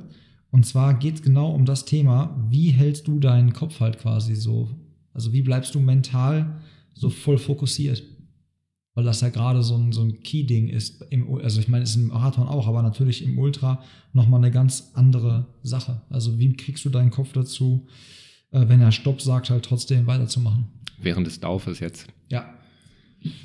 Na gut, im Grunde laufe ich halt immer weiter und so ein Stopp-Moment Hattest du das nie, dass du sagtest so, boah, ey, weißt du was, wofür mache ich das jetzt hier gerade überhaupt? Was soll das? Ey, ich könnte jetzt auch irgendwie, also durch Polen, durch den Winter gestampft bist auf Eis, dass du denkst so, boah, was wollen die hier? Komm. Ja gut, solche Gedanken hatte ich natürlich zwischendurch auch mal. Also in Polen hatte ich das witzigerweise. Da war es halt so matschig und dann hat es null Spaß gemacht, irgendwie weiterzulaufen. Das nach 60 Kilometern oder so. Aber dann habe ich mich da irgendwie durchgequält und zum Schluss hat es wieder Spaß gemacht. Ja. Aber normalerweise, ja, du läufst halt weiter. Klar, es ist manchmal ein bisschen anstrengend, aber weiß nicht, dann nimmst du halt raus und machst trotzdem weiter. Ja. Ich hatte es aber beim Unit, lass mich mal überlegen. Das war auf jeden Fall beim zweiten Mal, dass ich den Unit gelaufen bin. Da hatte ich echt so einen Moment, dass ich drüber nachgedacht habe, auszusteigen. Und zwar lag das daran, die ersten 140 Kilometer lief es richtig gut. Da war ich flott unterwegs und da war alles schön geschmeidig. Und dann kommt da so ein Verpflegungspunkt in Schmidtmühlen. Und ja, da habe ich halt was gefuttert, habe Sachen gewechselt, also mal die Socken gewechselt. Ich weiß gar nicht, ob ich die Schuhe auch gewechselt habe, kann ich jetzt gar nicht mehr sagen. Aber einen Akku gewechselt und all so ein Gedöns. Und bin dann weitergelaufen. Und als den Unit das erste Mal gelaufen bin, habe ich, das hat Sonja mir nachher erzählt, habe ich 1,5 Stunden in diesem Verpflegungspunkt verbracht. Und also das lag scheinbar daran, dass ich ziemlich fertig war schon zu dem Zeitpunkt. Und diesmal habe ich es echt so gemacht, dass ich nur 1/2 Stunde mir gegönnt habe und dann weitergelaufen bin. Hatte dann aber dieselben Probleme, die ich im Jahr zuvor auch hatte. Und zwar waren meine Beine einfach steif. Und diesmal habe ich sie auch nicht wieder locker laufen können, sondern musste halt dann wirklich gehen. Also ich sah wahrscheinlich aus wie so ein Rentner, der da gerade irgendwie, also hat man einen Fuß von den anderen kriegt. Und so musste ich halt dann weiterlaufen und also der Unit hat 239 Kilometer, das heißt, ich hatte noch so knappe 100 Kilometer vor mir. Und es wurde halt echt nicht besser. Und für den nächsten Abschnitt, das waren 12,5 Kilometer, habe ich, glaube ich, 3 Stunden gebraucht, bis ich in diesem Verpflegungspunkt war. Und dann ja, bin ich müde geworden. Also die Sonne, die prallte da auch vom Himmel und also die hat einen einfach nur fertig gemacht. Ne? Es war warm, ich war langsam unterwegs, ne? Und irgendwie bin ich so müde geworden. Habe mich dann irgendwie noch bis zu dem Verpflegungspunkt geschleppt, also ein anderer Ultraläufer, der Michael Heinkemis heißt der, witzigerweise war er derjenige, der uns beim Wibolt verfolgt hat. Deswegen haben wir auch da nicht so wirklich viel gepennt, sondern haben weiter Gas gegeben. Der hat mich dann aber so ein bisschen unterstützt und hat dann auch Tempo rausgenommen, denn der war bei dem Unit schneller unterwegs. Ist dann ein bisschen bei mir geblieben, wir haben gequatscht und das hat mir so ein bisschen Kraft gegeben, sage ich mal. Ich habe mich dann noch weiter geschleppt bis zu dem Verpflegungspunkt, da haben wir uns dann wieder getroffen und dann habe ich halt so ein alkoholfreies Weizen getrunken und Kartoffelpüree, also gesalzenes Kartoffelpüree oder Kartoffelbrei zu mir genommen. Und das tat mir im letzten Jahr schon gut, ja, um halt wieder zu Kräften zu kommen. Und das habe ich dann halt wieder gemacht. Aber irgendwie wurde es nicht besser. Und dann dachte ich mir so, ey, was machst du jetzt? Läufst du weiter, lässt es sein? Es macht eigentlich keinen Sinn, sich da nochmal so lange rumzuschleppen. In dem Tempo und in der Verfassung, in der ich war, komme ich niemals im Ziel an. Und dann habe ich mir gedacht, ey komm, dann leg dich mal hin. Und dann habe ich mich tatsächlich so eine 1/2 Stunde, glaube ich, habe den Wecker auf meinem Handy gestellt, habe mich hingelegt. Konntest du dann sofort richtig tief einschlafen? Nee, gar nicht. Es war halt so ein kalter Fliesenboden. Ich habe mir so einen Stuhl noch genommen, die Beine hochgelegt, damit die so ein bisschen, die waren halt total zu, ne? Total verkatert irgendwie. Also weiß nicht so richtig, woran das lag. Und da habe ich mich dann halt hingelegt. Es war halt kalt, deswegen konnte ich auch nicht so richtig schlafen, aber trotzdem hat es irgendwie gut getan. Danach hat mir dieser Herr vom Verpflegungsstand, der hat mir noch die Beine mit so einem Öl, also einem Balsam eingeschmiert.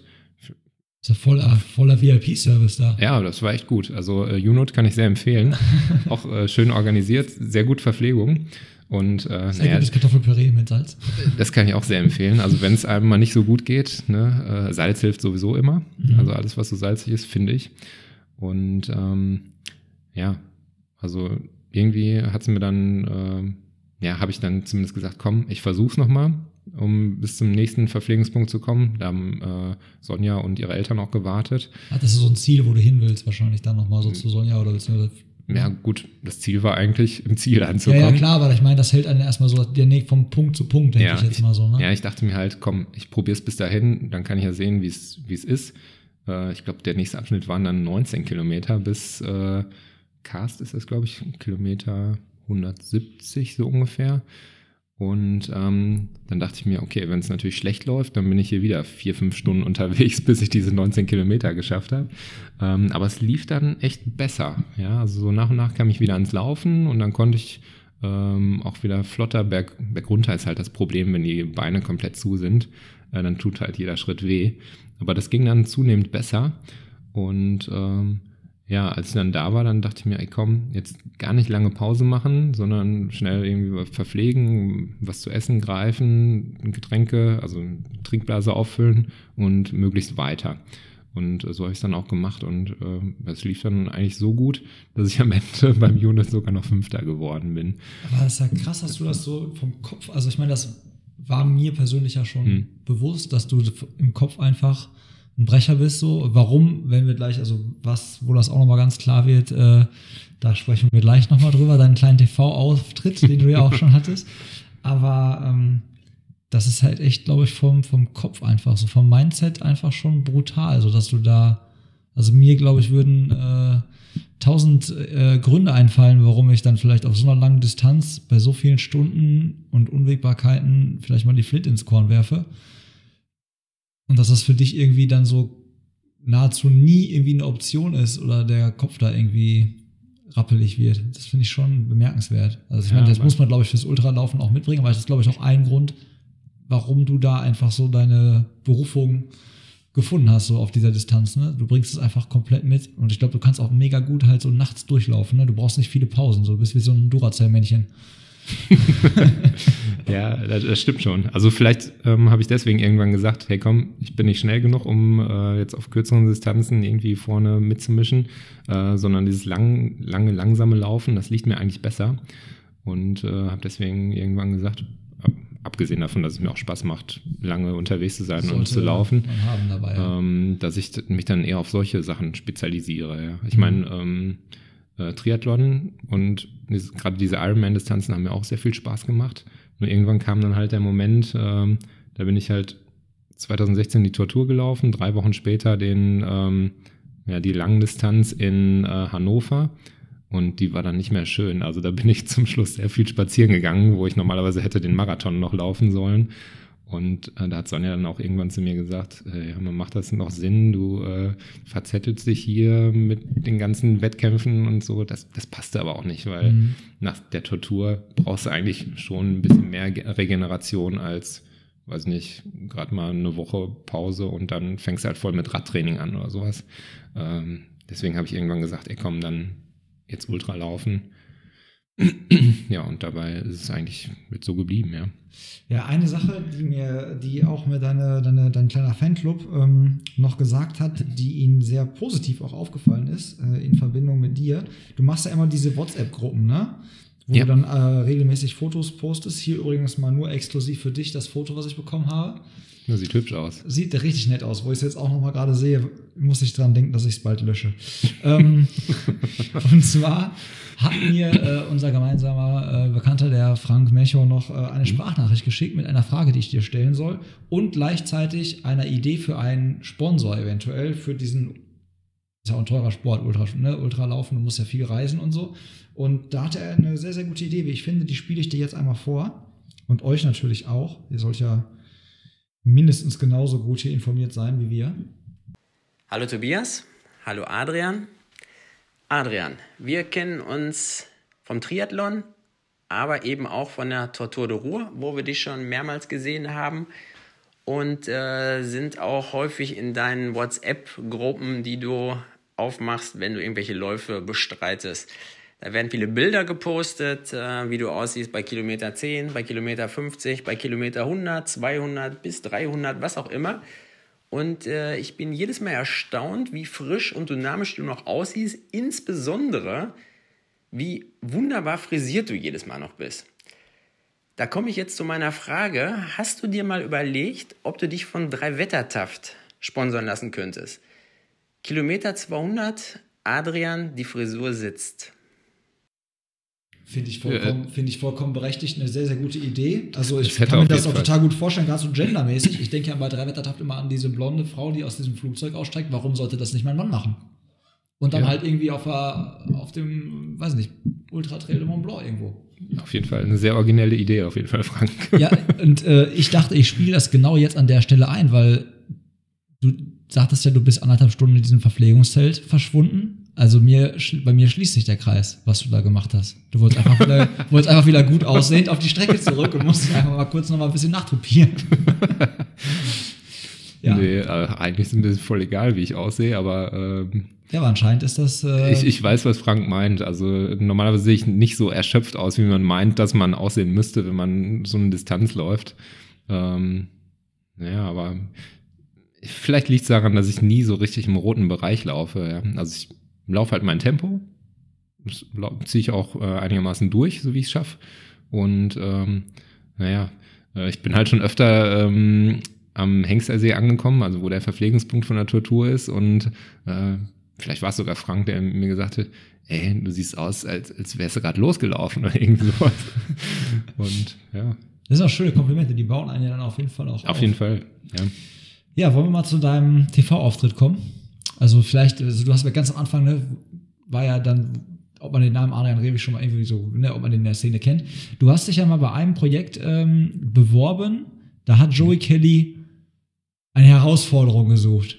Oder beziehungsweise hat sich, glaube ich, du musst mir nämlich helfen, weil ich bin da jetzt nicht so hundertprozentig im Bilde gewesen. Mhm.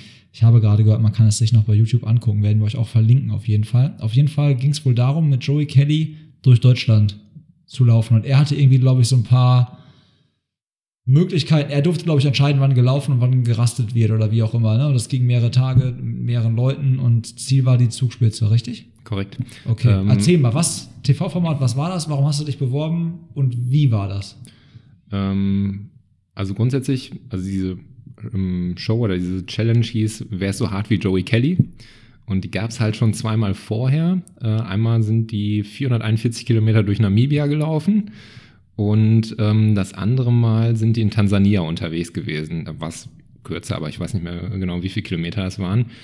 Und dann dachte ich mir so, hey, das kann ich doch auch. Bewirbst du dich mal?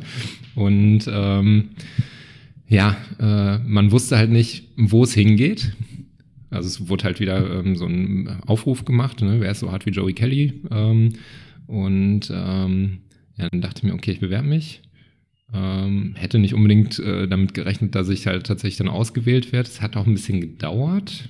Ich weiß gar nicht mehr. Ich glaube, bei Joey passte da irgendwie was nicht. Und deswegen dachte ich schon, okay, es findet wahrscheinlich gar nicht statt. Ich habe ihn dann auch mal bei Schlag den Star, war das, glaube ich, gesehen. Da hat er gegen Alex Klavs angetreten. Und sportlich hat er nicht so eine gute Figur gemacht. Dann dachte ich so schon so, okay, er ist wahrscheinlich nicht so in Topform. Das wird wahrscheinlich nicht stattfinden. Hab dann auch nochmal an Stern TV halt geschrieben.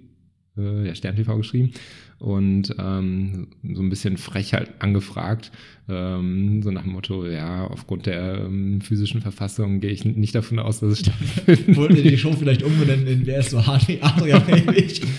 Also vermessen bin ich ja nicht. Aber habe dann halt gesagt, falls es doch stattfindet, dann würde ich halt sehr gern gegen ihn antreten. Und irgendwann danach kam halt dann eine Rückmeldung von wegen, ja, du bist dabei. Also ich wurde dann angerufen und dann habe ich mich halt tierisch gefreut. Ne? Dann war es halt so, dass 10 Teilnehmer gegen ihn angetreten sind. Normalerweise waren es immer 5. Und das Ziel war es halt, an Joey dran zu bleiben. Ja, also er kennt den Weg, er führt halt die Gruppe und du darfst halt nicht abreißen lassen. Du darfst weder vor ihm laufen, noch abreißen. Grundsätzlich darfst du vor ihm laufen, aber du kennst halt den Weg nicht. Ne? Also du wusstest nicht, wie viele Tage das Ding geht und sowas, oder was? Ja doch, also den Zeitrahmen wusste ich. Es war auf 20 Tage, glaube ich, ausgelegt. Und das Ziel wussten wir nicht. Aber ich dachte mir halt, hey, cool, es geht in irgendein exotisches Land. Denn Vorgabe war, man braucht einen Reisepass, der 6 Monate gültig sein muss. Eventuell Malaria-Prophylaxe. Und da dachte man sich schon, das geht mit Sicherheit in irgendein Land, in dem man noch nicht mal eben so hinkommt oder wo man vielleicht gar nicht hinkommt. Und naja, entsprechend habe ich mich auch vorbereitet und ausgestattet, habe mir halt so einen Wüstenrucksack besorgt und solche Manschetten, die man dann halt über die Schuhe macht, damit da kein Sand reinkommt und all sowas. War auch 3-mal in der Sauna, wo ich sonst eigentlich nicht hingehe, um mich halt schon mal so ein bisschen an die Hitze zu gewöhnen. Denn eine Vorgabe war auch, es kann halt bis zu 40 Grad heiß werden. Du hast es sehr ernst genommen, sehe ich schon. Das ja, definitiv. Geil. Also auch bei der Vorbereitung, da bin ich sehr akribisch vorgegangen und habe alles, was ich an Equipment habe, abgewogen. Und da habe ich zum Beispiel Sonjas Pulli oder so ein Sleeve genommen, weil das ein paar Gramm weniger wog als mein eigenes. Und naja gut, wenn du natürlich immer mit dem Rucksack unterwegs bist und laufen musst. Ich glaube, insgesamt hatte ich dann trotzdem 10 Kilo Gepäck, das ich dabei hatte. Und damit zu laufen ist halt dann ungünstig, vor allem wenn es dann wirklich in der Wüste ist. Da würde ich eingehen. Und naja, auf jeden Fall haben wir uns dann irgendwann alle in Berlin eingefunden. Dann ging es zum Flughafen nach Berlin, Tegel. Und da hieß dann Edgy Badge reingelegt, wir fliegen gar nicht irgendwo hin, sondern wir bleiben in Deutschland. Der hat das Budget gekürzt, wir bleiben in Deutschland. Ja, wahrscheinlich mussten sie ein bisschen sparen, weil wir halt jetzt zu 10 waren. Die Sache war die, Joey hat, glaube ich, 2011, vielleicht war es auch 2010, schon mal so eine Geschichte gemacht. Da ist er von Wilhelmshaven einmal durch Deutschland bis zur Zugspitze gelaufen oder gewandert. Und das war halt diesmal auch die Sache, nur dass wir halt von Warnemünde aus gestartet sind, also in der Nähe von Rostock. Und dann halt einmal schnurstracks durch Deutschland, bis man halt an der südlichsten Spitze auf der Zugspitze halt dann ankommt. Das war die Aufgabe. Okay, gab es noch so ein paar Steine, die euch in den Weg geworfen haben jetzt? Also außer ihr müsst an Joey dranbleiben, nur er kennt den Weg und... Ja, also die Nahrungszunahme, die wurde auch so ein bisschen reglementiert, indem halt gesagt wurde, ihr dürft alles essen, was ihr wollt, aber nur das, was ihr findet. Ja, also wir haben keine Nahrung bestellt bekommen oder irgendwie sowas. Sondern mussten uns halt selbst ernähren. An Mülltonnen gehen, ihr durftet halt wieder Geld zum Kaufen? Nein, kein Geld. Pilze pflücken, also, Äpfel vom Baum klauen? Ja, sowas war erlaubt. Okay. Kindern Lolli klauen? Grundsätzlich ja. Auch. Okay. Nein, also so kam es halt, dass man sich viel von Obst und Maiskolben ernährt hat. Ich glaube, ich habe auf dem ganzen Trip ungefähr 50 Maiskolben verzehrt. Ich hoffe roh, nicht roh, sondern... ja, doch schon roh. Okay. Ja, kochen war halt auch schwierig, ne? Wie willst du es machen? Hatte Joey denn für ihn auch oder hatte das er... Das galt auch für ihn. Also er hat das, wie gesagt, 2011 schon mal gemacht. Da gab es auch ein Buch zu, das er rausgebracht hat. Okay. Hysterie des Körpers. Habe ich mir vorher auch besorgt, um mich schon mal ein bisschen in seine Psyche einzuarbeiten und schon mal zu wissen, was mich so erwarten könnte. Richtig und akribisch. Witzigerweise haben wir dann genau das gemacht, ja. Und wahrscheinlich ist es mir auch so ein bisschen entgegengekommen, dass wir nicht in irgendein Wüstenland gefahren sind, ja, sondern... Ja, du sagst mit Hitze und so, ne? Also ja. Mit Sauna und sowas. Und das war in dem gleichen Jahr, als ich auch den Wibolt gelaufen bin und dann dachte ich mir, okay, es geht jetzt 857 Kilometer betrug die Strecke durch Deutschland. Ist eigentlich genau mein Ding, ja. Also, also letztlich fand ich es gar nicht so schlimm, dass wir nicht irgendwie weggeflogen sind, obwohl ich natürlich auch gern Urlaub auf RTL-Kosten gemacht hätte. Aber ja, okay. Gut, dann musste man halt... Da haben sich ja gut zum Essen eingeladen.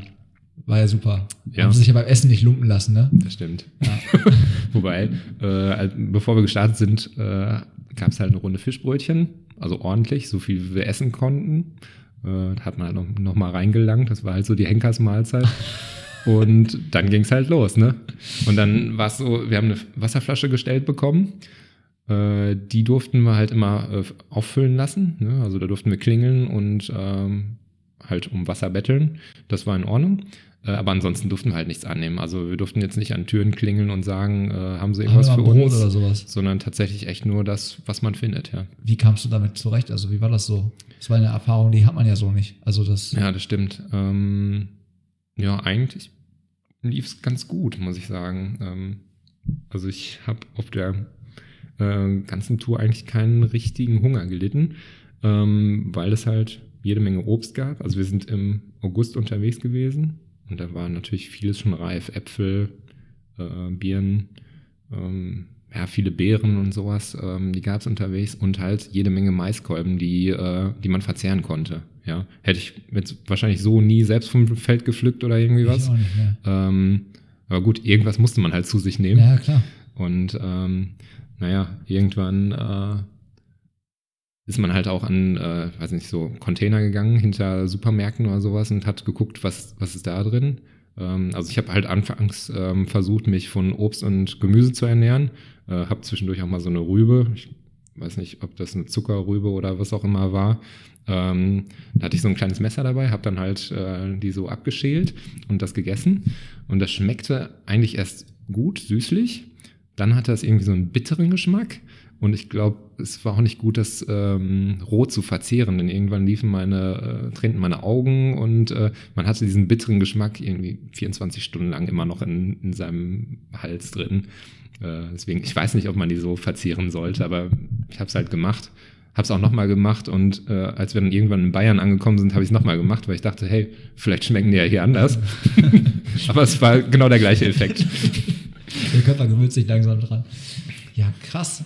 Ja, also da warst du ja quasi vegan unterwegs quasi schon fast? Ach genau, nee, da war ich noch, also ich wollte mich halt von Obst und Gemüse ernähren, aber irgendwann sagte der Demian Barenstein, der war halt auch mit mir unterwegs, der meinte dann, ey Adrian, das ist doch nicht vernünftig, was du hier machst, komm hier, schau auch mal hier, ob da was für dich dabei ist. Und dann bin ich halt auch dazu gegangen, habe mir so ein paar Brotkrümel zusammengesucht und sowas. Also hatte so eine leere Plastiktüte hatte ich dabei, da habe ich das dann reingepackt und ja, das hat ziemlich lange gehalten auch. Ja. Zwischendurch hat man mal Brote, komplett abgepackte Brote gefunden, die sogar noch einen Tag gültig sind, also haltbar waren. Die haben wir dann mitgenommen und naja, so hat man versucht, zumindest ein paar Kalorien zu sich zu nehmen. Ne? Aber Joey hat es auch so gemacht, der hat keine Extrawurst bekommen. Nein, also Joey hat genauso sich ernährt wie wir. Habt ihr da im Team zusammengearbeitet, so nach dem Motto, wir als Team gegen ihn, oder haben die auch mehr so jeder für sich? Also ich sage jetzt mal, wenn einer eine Mülltonne hatte, wo jetzt echt irgendwie was Gutes drin war, hat er sich das alles erstmal, oder war man da Teamplayer oder war man da eher so der... Ja gut, ich sag mal, eine Regel war, man darf nicht teilen. Ach so. Ja, also sie haben es ein bisschen verschärft, ne? Aber bei Mülltonnen und sowas war es dann schon so, oder diesen Containern, da hat jetzt nicht jeder alles für sich schnell zu sich genommen, sondern da wurde dann halt schon, ja... Da ist eine Mülltonne, da ist noch was drin, geh da mal gucken. Nee, nicht so, aber man hat sich was genommen und die anderen konnten sich auch was nehmen, ja. Krass. Aber du durftest nicht sagen, hey, ich habe jetzt das hier mitgenommen, kannst du haben oder irgendwie so, du leidest Hunger, kannst du jetzt haben. Finde ich eine krasse Erfahrung. Also ich versuche jetzt gerade, wir sprechen so, boah, ich glaube, das wäre schon, ich stelle mir für mich persönlich auch vor, erstmal wäre es so total strange gewesen und ich glaube halt auch irgendwie nach 4-5 Tagen wäre es halt irgendwie so, der Mensch ist ein Gewohnheitstier, so, ne? Also wir passen uns halt den Gegebenheiten an, wenn es halt nichts, also. Ja, es war auch irgendwie so. Und dann, also ich meine, am Anfang, klar, denkst du dir, jetzt habe ich ein bisschen Hunger, jetzt würde ich gerne irgendwas essen, aber gut, es ist nichts da. Oder hey, dann nehme ich halt diesen schönen Maiskolben oder irgendwie sowas. Aber irgendwie gewöhnt man sich dran. Ne? Und wir waren halt dann jeden Tag unterwegs. Ich glaube, geschlafen haben wir so 6 Stunden ungefähr. Und dann bist du halt aufgewacht und dann ging es wieder weiter los. Ja, und... Wie waren das... also Joey gab auch das Tempo vor. Also wenn er sagt, wir laufen den ganzen Tag durch, seid ihr den ganzen Tag durchgelaufen, wenn ihr nachts durchgelaufen, wenn er geschlafen hat, durftet ihr schlafen. Wie war das jetzt, wenn ihr, sag mal, ihr habt euch schlafen gelegt, ihr habt alle gepennt, aber mal hat er sich den Wecker nach 3 Stunden gestellt, ist aufgestanden und gegangen. War der dann disqualifiziert? Ja, ich habe keine, also so, ne? Ja, ich glaube, das wäre ein bisschen witzlos, wenn er gemacht hätte. Du siehst, welche Gedanken in mir so, ne? Ich bin so ein richtiger Arsch. Ja sowas, gut, ne? diese Gedanken, die macht man sich natürlich auch, ja. Aber es war schon fair. Also er hat jetzt nicht irgendwann gesagt, okay, ich nehme jetzt Reis aus, Edgy Badge, schlaft ihr mal alle weiter, sondern er hat uns dann schon geweckt und gesagt, hey, jetzt geht's weiter. Und dann sind wir halt weiter. Wobei wir uns auch einmal den Spaß gemacht haben mit Hannes. Das war so unser Trüffelschwein. Der hat so viel an Essen gefunden. Die verrücktesten Sachen. Also, könnt ihr euch ja gerne auf YouTube nochmal anschauen. Ja, wir hauen das auf jeden Fall in die Kommentare. Und, will ich mir auch nochmal reinziehen. Da haben wir einmal mittags so eine Rast gemacht. Und Hannes, der hat sich kurz hingelegt. Und dann haben wir uns halt den Spaß gemacht und gesagt, hey komm, wir büchsen jetzt mal aus. Mal gucken, wie der reagiert, wenn er wach wird. Und dann sind wir halt um die Ecke. Er ist wach geworden und wo sind sie alle hin? Aber wie schnell hat sich denn das Feld so selektiert? So, wie schnell wurde auf einmal aus dieser 10-Mann großen Gruppe so, weiß ich nicht, nur noch eine Handvoll? Leider sehr schnell. Ich glaube, am 3., 4. Tag waren wir nur noch zu 4 unterwegs. Also Joey, ich meine, ich kann es ja ruhig spoilern, ne? Aber Joey, die Conny Köpper, der Hannes Hinterseer und ich. Also da waren wir halt diese Vierergruppe und die anderen sind halt bis dahin schon ausgeschieden. Und das war eigentlich ein bisschen schade, weil wir eigentlich eine ziemlich coole Truppe waren und wir haben uns gut verstanden. Ich glaube, es hätte Spaß gemacht, wenn wir länger in einer großen Gruppe zusammen gewesen wären. Was waren denn so Gründe, warum Leute ausgestiegen sind? Also vor allen Dingen ja so schnell, von 10 Leuten dann auf 4 reduziert, sag ich mal. Vielleicht die Strecke. So 857 Kilometer ist natürlich einmal eine Ansage. Ne? Die muss das halt einmal für den Kopf, dass die wussten, boah, ich habe jetzt schon solche Probleme und wir müssen aber noch so und so weit. Ja, das könnte sein. Oder hat er auch irgendwann, also nicht, seid ihr auch viel gelaufen oder war es mehr Wandern? Am Anfang war es Wandern und also es waren viele Athleten dabei, also die vom Laufen kamen, vom Triathlon kamen, ein paar Ultraläufe auch dabei, aber auch so Hindernis-Parcours-Leute und sowas. Eigentlich eine gute, bunte Mischung war das. Und naja, wir haben uns gut verstanden, hat gut harmoniert, aber ja, weiß ich nicht. Die Strecke, die Länge der Strecke. Dann sind wir halt anfangs viel gegangen. Einige hatten Blasen und auch richtig schlimme Blasen. Und ja, vielleicht kam da alles zueinander. Ne? Wenn du so viel gehst, ist es natürlich nochmal eine ganz andere Belastung, als wenn du sonst läufst. Mhm. Ja, hat den Leuten vielleicht nicht so in die Karten gespielt, sag ich mal. Ja. Und hinten raus wurde dann gelaufen? Ja. Dann wollte er euch abhängen, oder was? Ja, ich glaube, die Sache ist die, wenn du am Anfang losgelaufen wärst, und du natürlich darauf angewiesen bist, dass du dich selbst verpflegen musst, dann schaffst du es, glaube ich, nicht durch Deutschland. Ja, also meinte er, hat so eine kleine Taktik sich zurechtgelegt. So. Ja, Taktik, er hat natürlich auch die Erfahrung, weil er es ein paar Jahre vorher halt schon mal gemacht hat. Ja, und deswegen wusste er, was ihn erwartet oder was uns erwartet und auch, wie man sowas angeht. Ne? Also wenn du direkt losläufst, dann, weiß nicht, Kräfte- oder Ernährungs- oder Kaloriendefizit hast, das kriegst du ja nicht wieder rein. Und deswegen sind wir sehr moderat gestartet, haben vielleicht am Tag, weiß nicht, vielleicht 50, 60 Kilometer zurückgelegt oder sowas. Aber also meines Erachtens wurde es zunehmend dann mehr, was wir zurückgelegt haben. Und zum Schluss wurde halt gelaufen. Ne? Jetzt auch nicht komplett durchgelaufen. Ja, nein, klar, aber die Zugspitze wurde nicht hochgelaufen. Das geht natürlich nicht, aber wobei es gibt natürlich auch einen Lauf da hoch. Aber wir sind halt so also durch die, wie heißt die? Teufelsklamm? Ich habe schon wieder vergessen, wie sie heißt. Schade eigentlich, aber es war sehr, sehr schön und ich habe das auch schon öfters gesagt, also um da aufzusteigen auf die Zugspitze, da hätte ich sogar für bezahlt, ja, und ich konnte es halt jetzt so mitmachen und also es gab natürlich auch ein Preisgeld, also wenn du es geschafft hast, da mit Joey anzukommen, dann gab es 10.000 Euro, wobei das sich natürlich teilt auf alle, die angekommen sind. Ja. Willst du spoilern? Oder sollen die Leute sich das jetzt bei YouTube angucken? Die Leute sollen sich das auf jeden Fall anschauen. Okay. Hast du Geld gewonnen? Möglich. Okay. Okay, gut. Finde ich super. Wir sind jetzt schon bei einer Stunde 24. Ich würde sagen, wir kommen mal langsam zu den Kategorien. Kategorie wäre zum Beispiel Kaffee oder Tee, wenn du die Wahl hast. Tee. Auch im Ultra kein Kaffee oder so, um wach zu werden? Da greifst du dann zu deinem Obelix, Asterix, Miraculix. Diesen Zaubertrank, den nehme ich auf jeden Fall. Also wenn es nötig ist. Und es ist eigentlich je nach Länge des Ultralaufs ist es auf jeden Fall nötig. Ich überlege gerade, ob ich schon mal einen Kaffee getrunken habe. Wahrscheinlich eher nicht. Dann muss ich dafür auf jeden Fall vorsorgen. Kriegst du so einen Campingkocher und so eine Bialetti, hast du ja schon, aus Mailand hast du ja vorhin korrekt erzählt, dann kannst du dir den... Aber grundsätzlich trinke ich Tee, wobei ab und zu trinke ich auch mal einen Kaffee. Ja, heute zum Beispiel. Also ja, einen Espresso. Heute den Espresso, aber sonst auch gern Kaffee, wenn viel Milch drum ist. Okay. Asphalt oder Trail? Trail ist auf jeden Fall schöner. Okay. Aber ich laufe auch ganz gern Asphalt. Also, beim Hagener Firmenlauf zum Beispiel. Ja, aber WHEW zum Beispiel, das lief auch ziemlich gut. Also da habe ich mir halt im Training mal gesagt, ey, ich kann so 10 km/h, kann ich ganz entspannt laufen. Schaffst du bestimmt auch über 100 Kilometer und es hat geklappt. Ja, auch eine sehr schöne Strecke, kenne ich auch. Dann hätten wir mal so dein Schuhregal. Was für Schuhe hast du so als Ultraläufer in deinem Schuhregal? Eigentlich immer dieselben. Welche? Ich laufe immer Hoka Challenger ATR, also All-Terrain Rappel. Modell 1 bis 5 habe ich jetzt durch. Leider gibt es Modell 2 und 3 nicht mehr. Die sterben halt dann irgendwann aus. Das ist ja die 10-Box. Ist das die erweiterte 10-Box, die du hattest?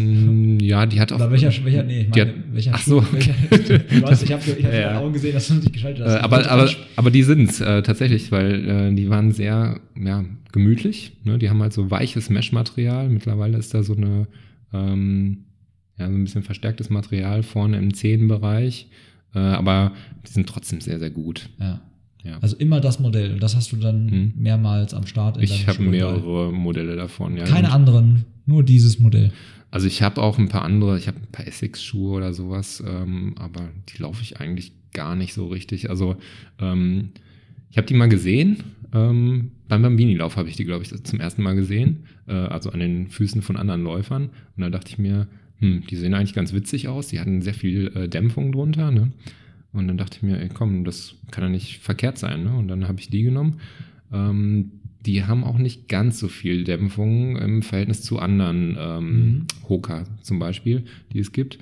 Und gerade auch so für Trailläufe finde ich die eigentlich optimal. Und deswegen, ich habe mich irgendwie so drauf eingeschossen und die laufe ich jetzt eigentlich immer. Und never change a winning team, ne? Also ich meine, wenn es funktioniert, dann funktioniert es. Ja, krass. Was sind noch so Ziele, die du hast? Also quasi so eine, es gibt ja für Läufer manchmal so eine Bucketlist von Wettkämpfen, die sie mal unbedingt machen wollen. So. Was steht auf deiner drauf? Ich hatte mal so ein paar Läufe, die da drauf standen. Aktuell als konkretes Ziel habe ich auf jeden Fall den Spartathlon. Den bin ich letztes Jahr schon mal gelaufen und das war auch mein erstes DNF. Also da habe ich es tatsächlich mal nicht geschafft, ins Ziel zu kommen. Das stand aber auch ein bisschen unter einem ungünstigen Stern. Also ich bin halt am Sonntag angereist. Sonja ist am Mittwoch dann hinterher. Und am Freitag war der Lauf. Und als ich rübergeflogen bin, habe ich schon so ein Kratzen im Hals gemerkt und wusste, ey, jetzt brüte ich irgendwas aus. Und am Montag war ich eigentlich schon erkältet und habe dann in der Woche in Athen versucht, irgendwie wieder gesund zu werden. Habe mir Tee besorgt, Obst, Medikamente auch. Und war dann am Freitag auch soweit fit, also dass ich mich so gut gefühlt habe, zu sagen, hey komm, ich versuch's, ich starte. Oder nicht versuche, sondern ich traue mir zu, diesen Lauf zu schaffen. Ja? Und beim Spartathlon ist es so, da starten 390 Läufer, die sich qualifizieren müssen durch halt so eine Norm, die sie laufen müssen. Und da gibt es auch so ein Lotterieverfahren. Und davon kommt ungefähr die Hälfte im Ziel an. Und deswegen dachte ich mir, okay, der Lauf ist so hart, wenn ich da nicht topfit bin, dann macht es keinen Sinn, da überhaupt an den Start zu gehen. Und ich habe mich aber gut gefühlt, hat aber dann am Ende doch nicht gereicht, weil da hatte ich auch so ein paar Probleme zwischendurch. Verpflegung war nicht da, die ich selber deponiert habe und zum Schluss bin ich dann mit den Cut-Off-Zeiten in Schwierigkeiten gekommen, dass ich echt rennen musste in der Mittagshitze und irgendwann habe ich dann gesagt, ey, es geht nicht mehr. Hab's dann aber nochmal probiert, den nächsten Verpflegungspunkt zu erreichen, kam dann aber 2 Minuten zu spät an und dann war ich halt aus dem Rennen. Gut, aber letztlich war es nicht so tragisch, sondern das habe ich halt so akzeptiert an dem Tag. Ja, vielleicht, weil ich ein bisschen geschwächt war durch diese Erkältung, die ich vorher hatte, und naja, will es halt jetzt besser machen. So wie wir dich, ich wollte gerade sagen, so wie ihr Adrian jetzt gerade ja zu hören bekommen habt von dieser akribischen Arbeit, auch weil für die Vorbereitung für Joey Kelly könnt ihr euch jetzt vorstellen wahrscheinlich, dass wie er sich dem Spartathlon dann widmet, wenn er dann nächstes Jahr wahrscheinlich dann erst stattfinden wird. Also es entscheidet sich am 15.07., ob er dieses Jahr stattfindet. Er findet nämlich immer Ende September statt.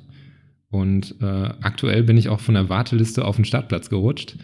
Und deswegen fände ich es gut, wenn er stattfinden würde, wobei ich jetzt durch diese Corona-Pause nicht in der Form bin, die ich sonst gehabt hätte. Muss man mal gucken. Also wenn er stattfindet, dann werde ich natürlich Gas geben jetzt im Training. Wenn er nicht stattfindet, wäre es, glaube ich, auch nicht so schade. Und dann versuche ich es halt nächstes Jahr zu schaffen. Ja. Alles klar. Ich würde sagen, dann hast du ein sehr schönes Ende noch geliefert mit einem sehr schönen Ziel für dieses oder nächstes Jahr.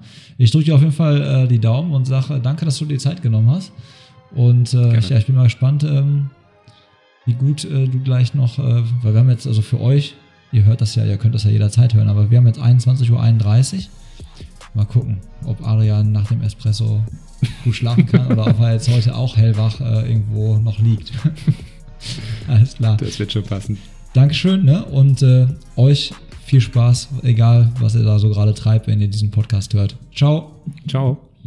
So, die Folge ist vorbei und wie es zu erwarten war mit so einem richtigen Ultraläufer, ist die Folge auch ein bisschen länger geworden. Ich hoffe, du konntest einiges für dich mitnehmen. Im Anschluss an den Podcast hat Adrian mir noch direkt eine mega lange WhatsApp geschrieben und mich gebeten, hier noch kurz was zu berichtigen. Und zwar geht es da um den Wibolt 2017, wo er ja mit einigen anderen noch zusammen als Sieger über die Ziellinie gelaufen ist. Und zwar hat er in der Auflistung den Birger Jüchter vergessen und mich gebeten, das ja einmal reinzubringen. Und ich finde, das zeigt auch mal wieder, was er für ein feiner Kerl ist und dass ihm sowas einfach unheimlich wichtig ist. Und man sieht, dass diese Ultralaufsportszene noch mal ein bisschen anders tickt als die Laufszene. Und ob man sich davon jetzt ein bisschen was abschneiden kann, das könnt ihr beurteilen. Wenn euch das hier gefällt, was wir hier so machen, dann gebt uns gerne eine Bewertung. Das könnt ihr zum Beispiel machen, wenn ihr den Podcast über Apple hört. Spotify hat die Möglichkeit leider auch nicht. Aber mit jeder Bewertung helft ihr uns ein bisschen wieder, bekannter zu werden und vielleicht noch mehr Leute da draußen zu erreichen und zu informieren.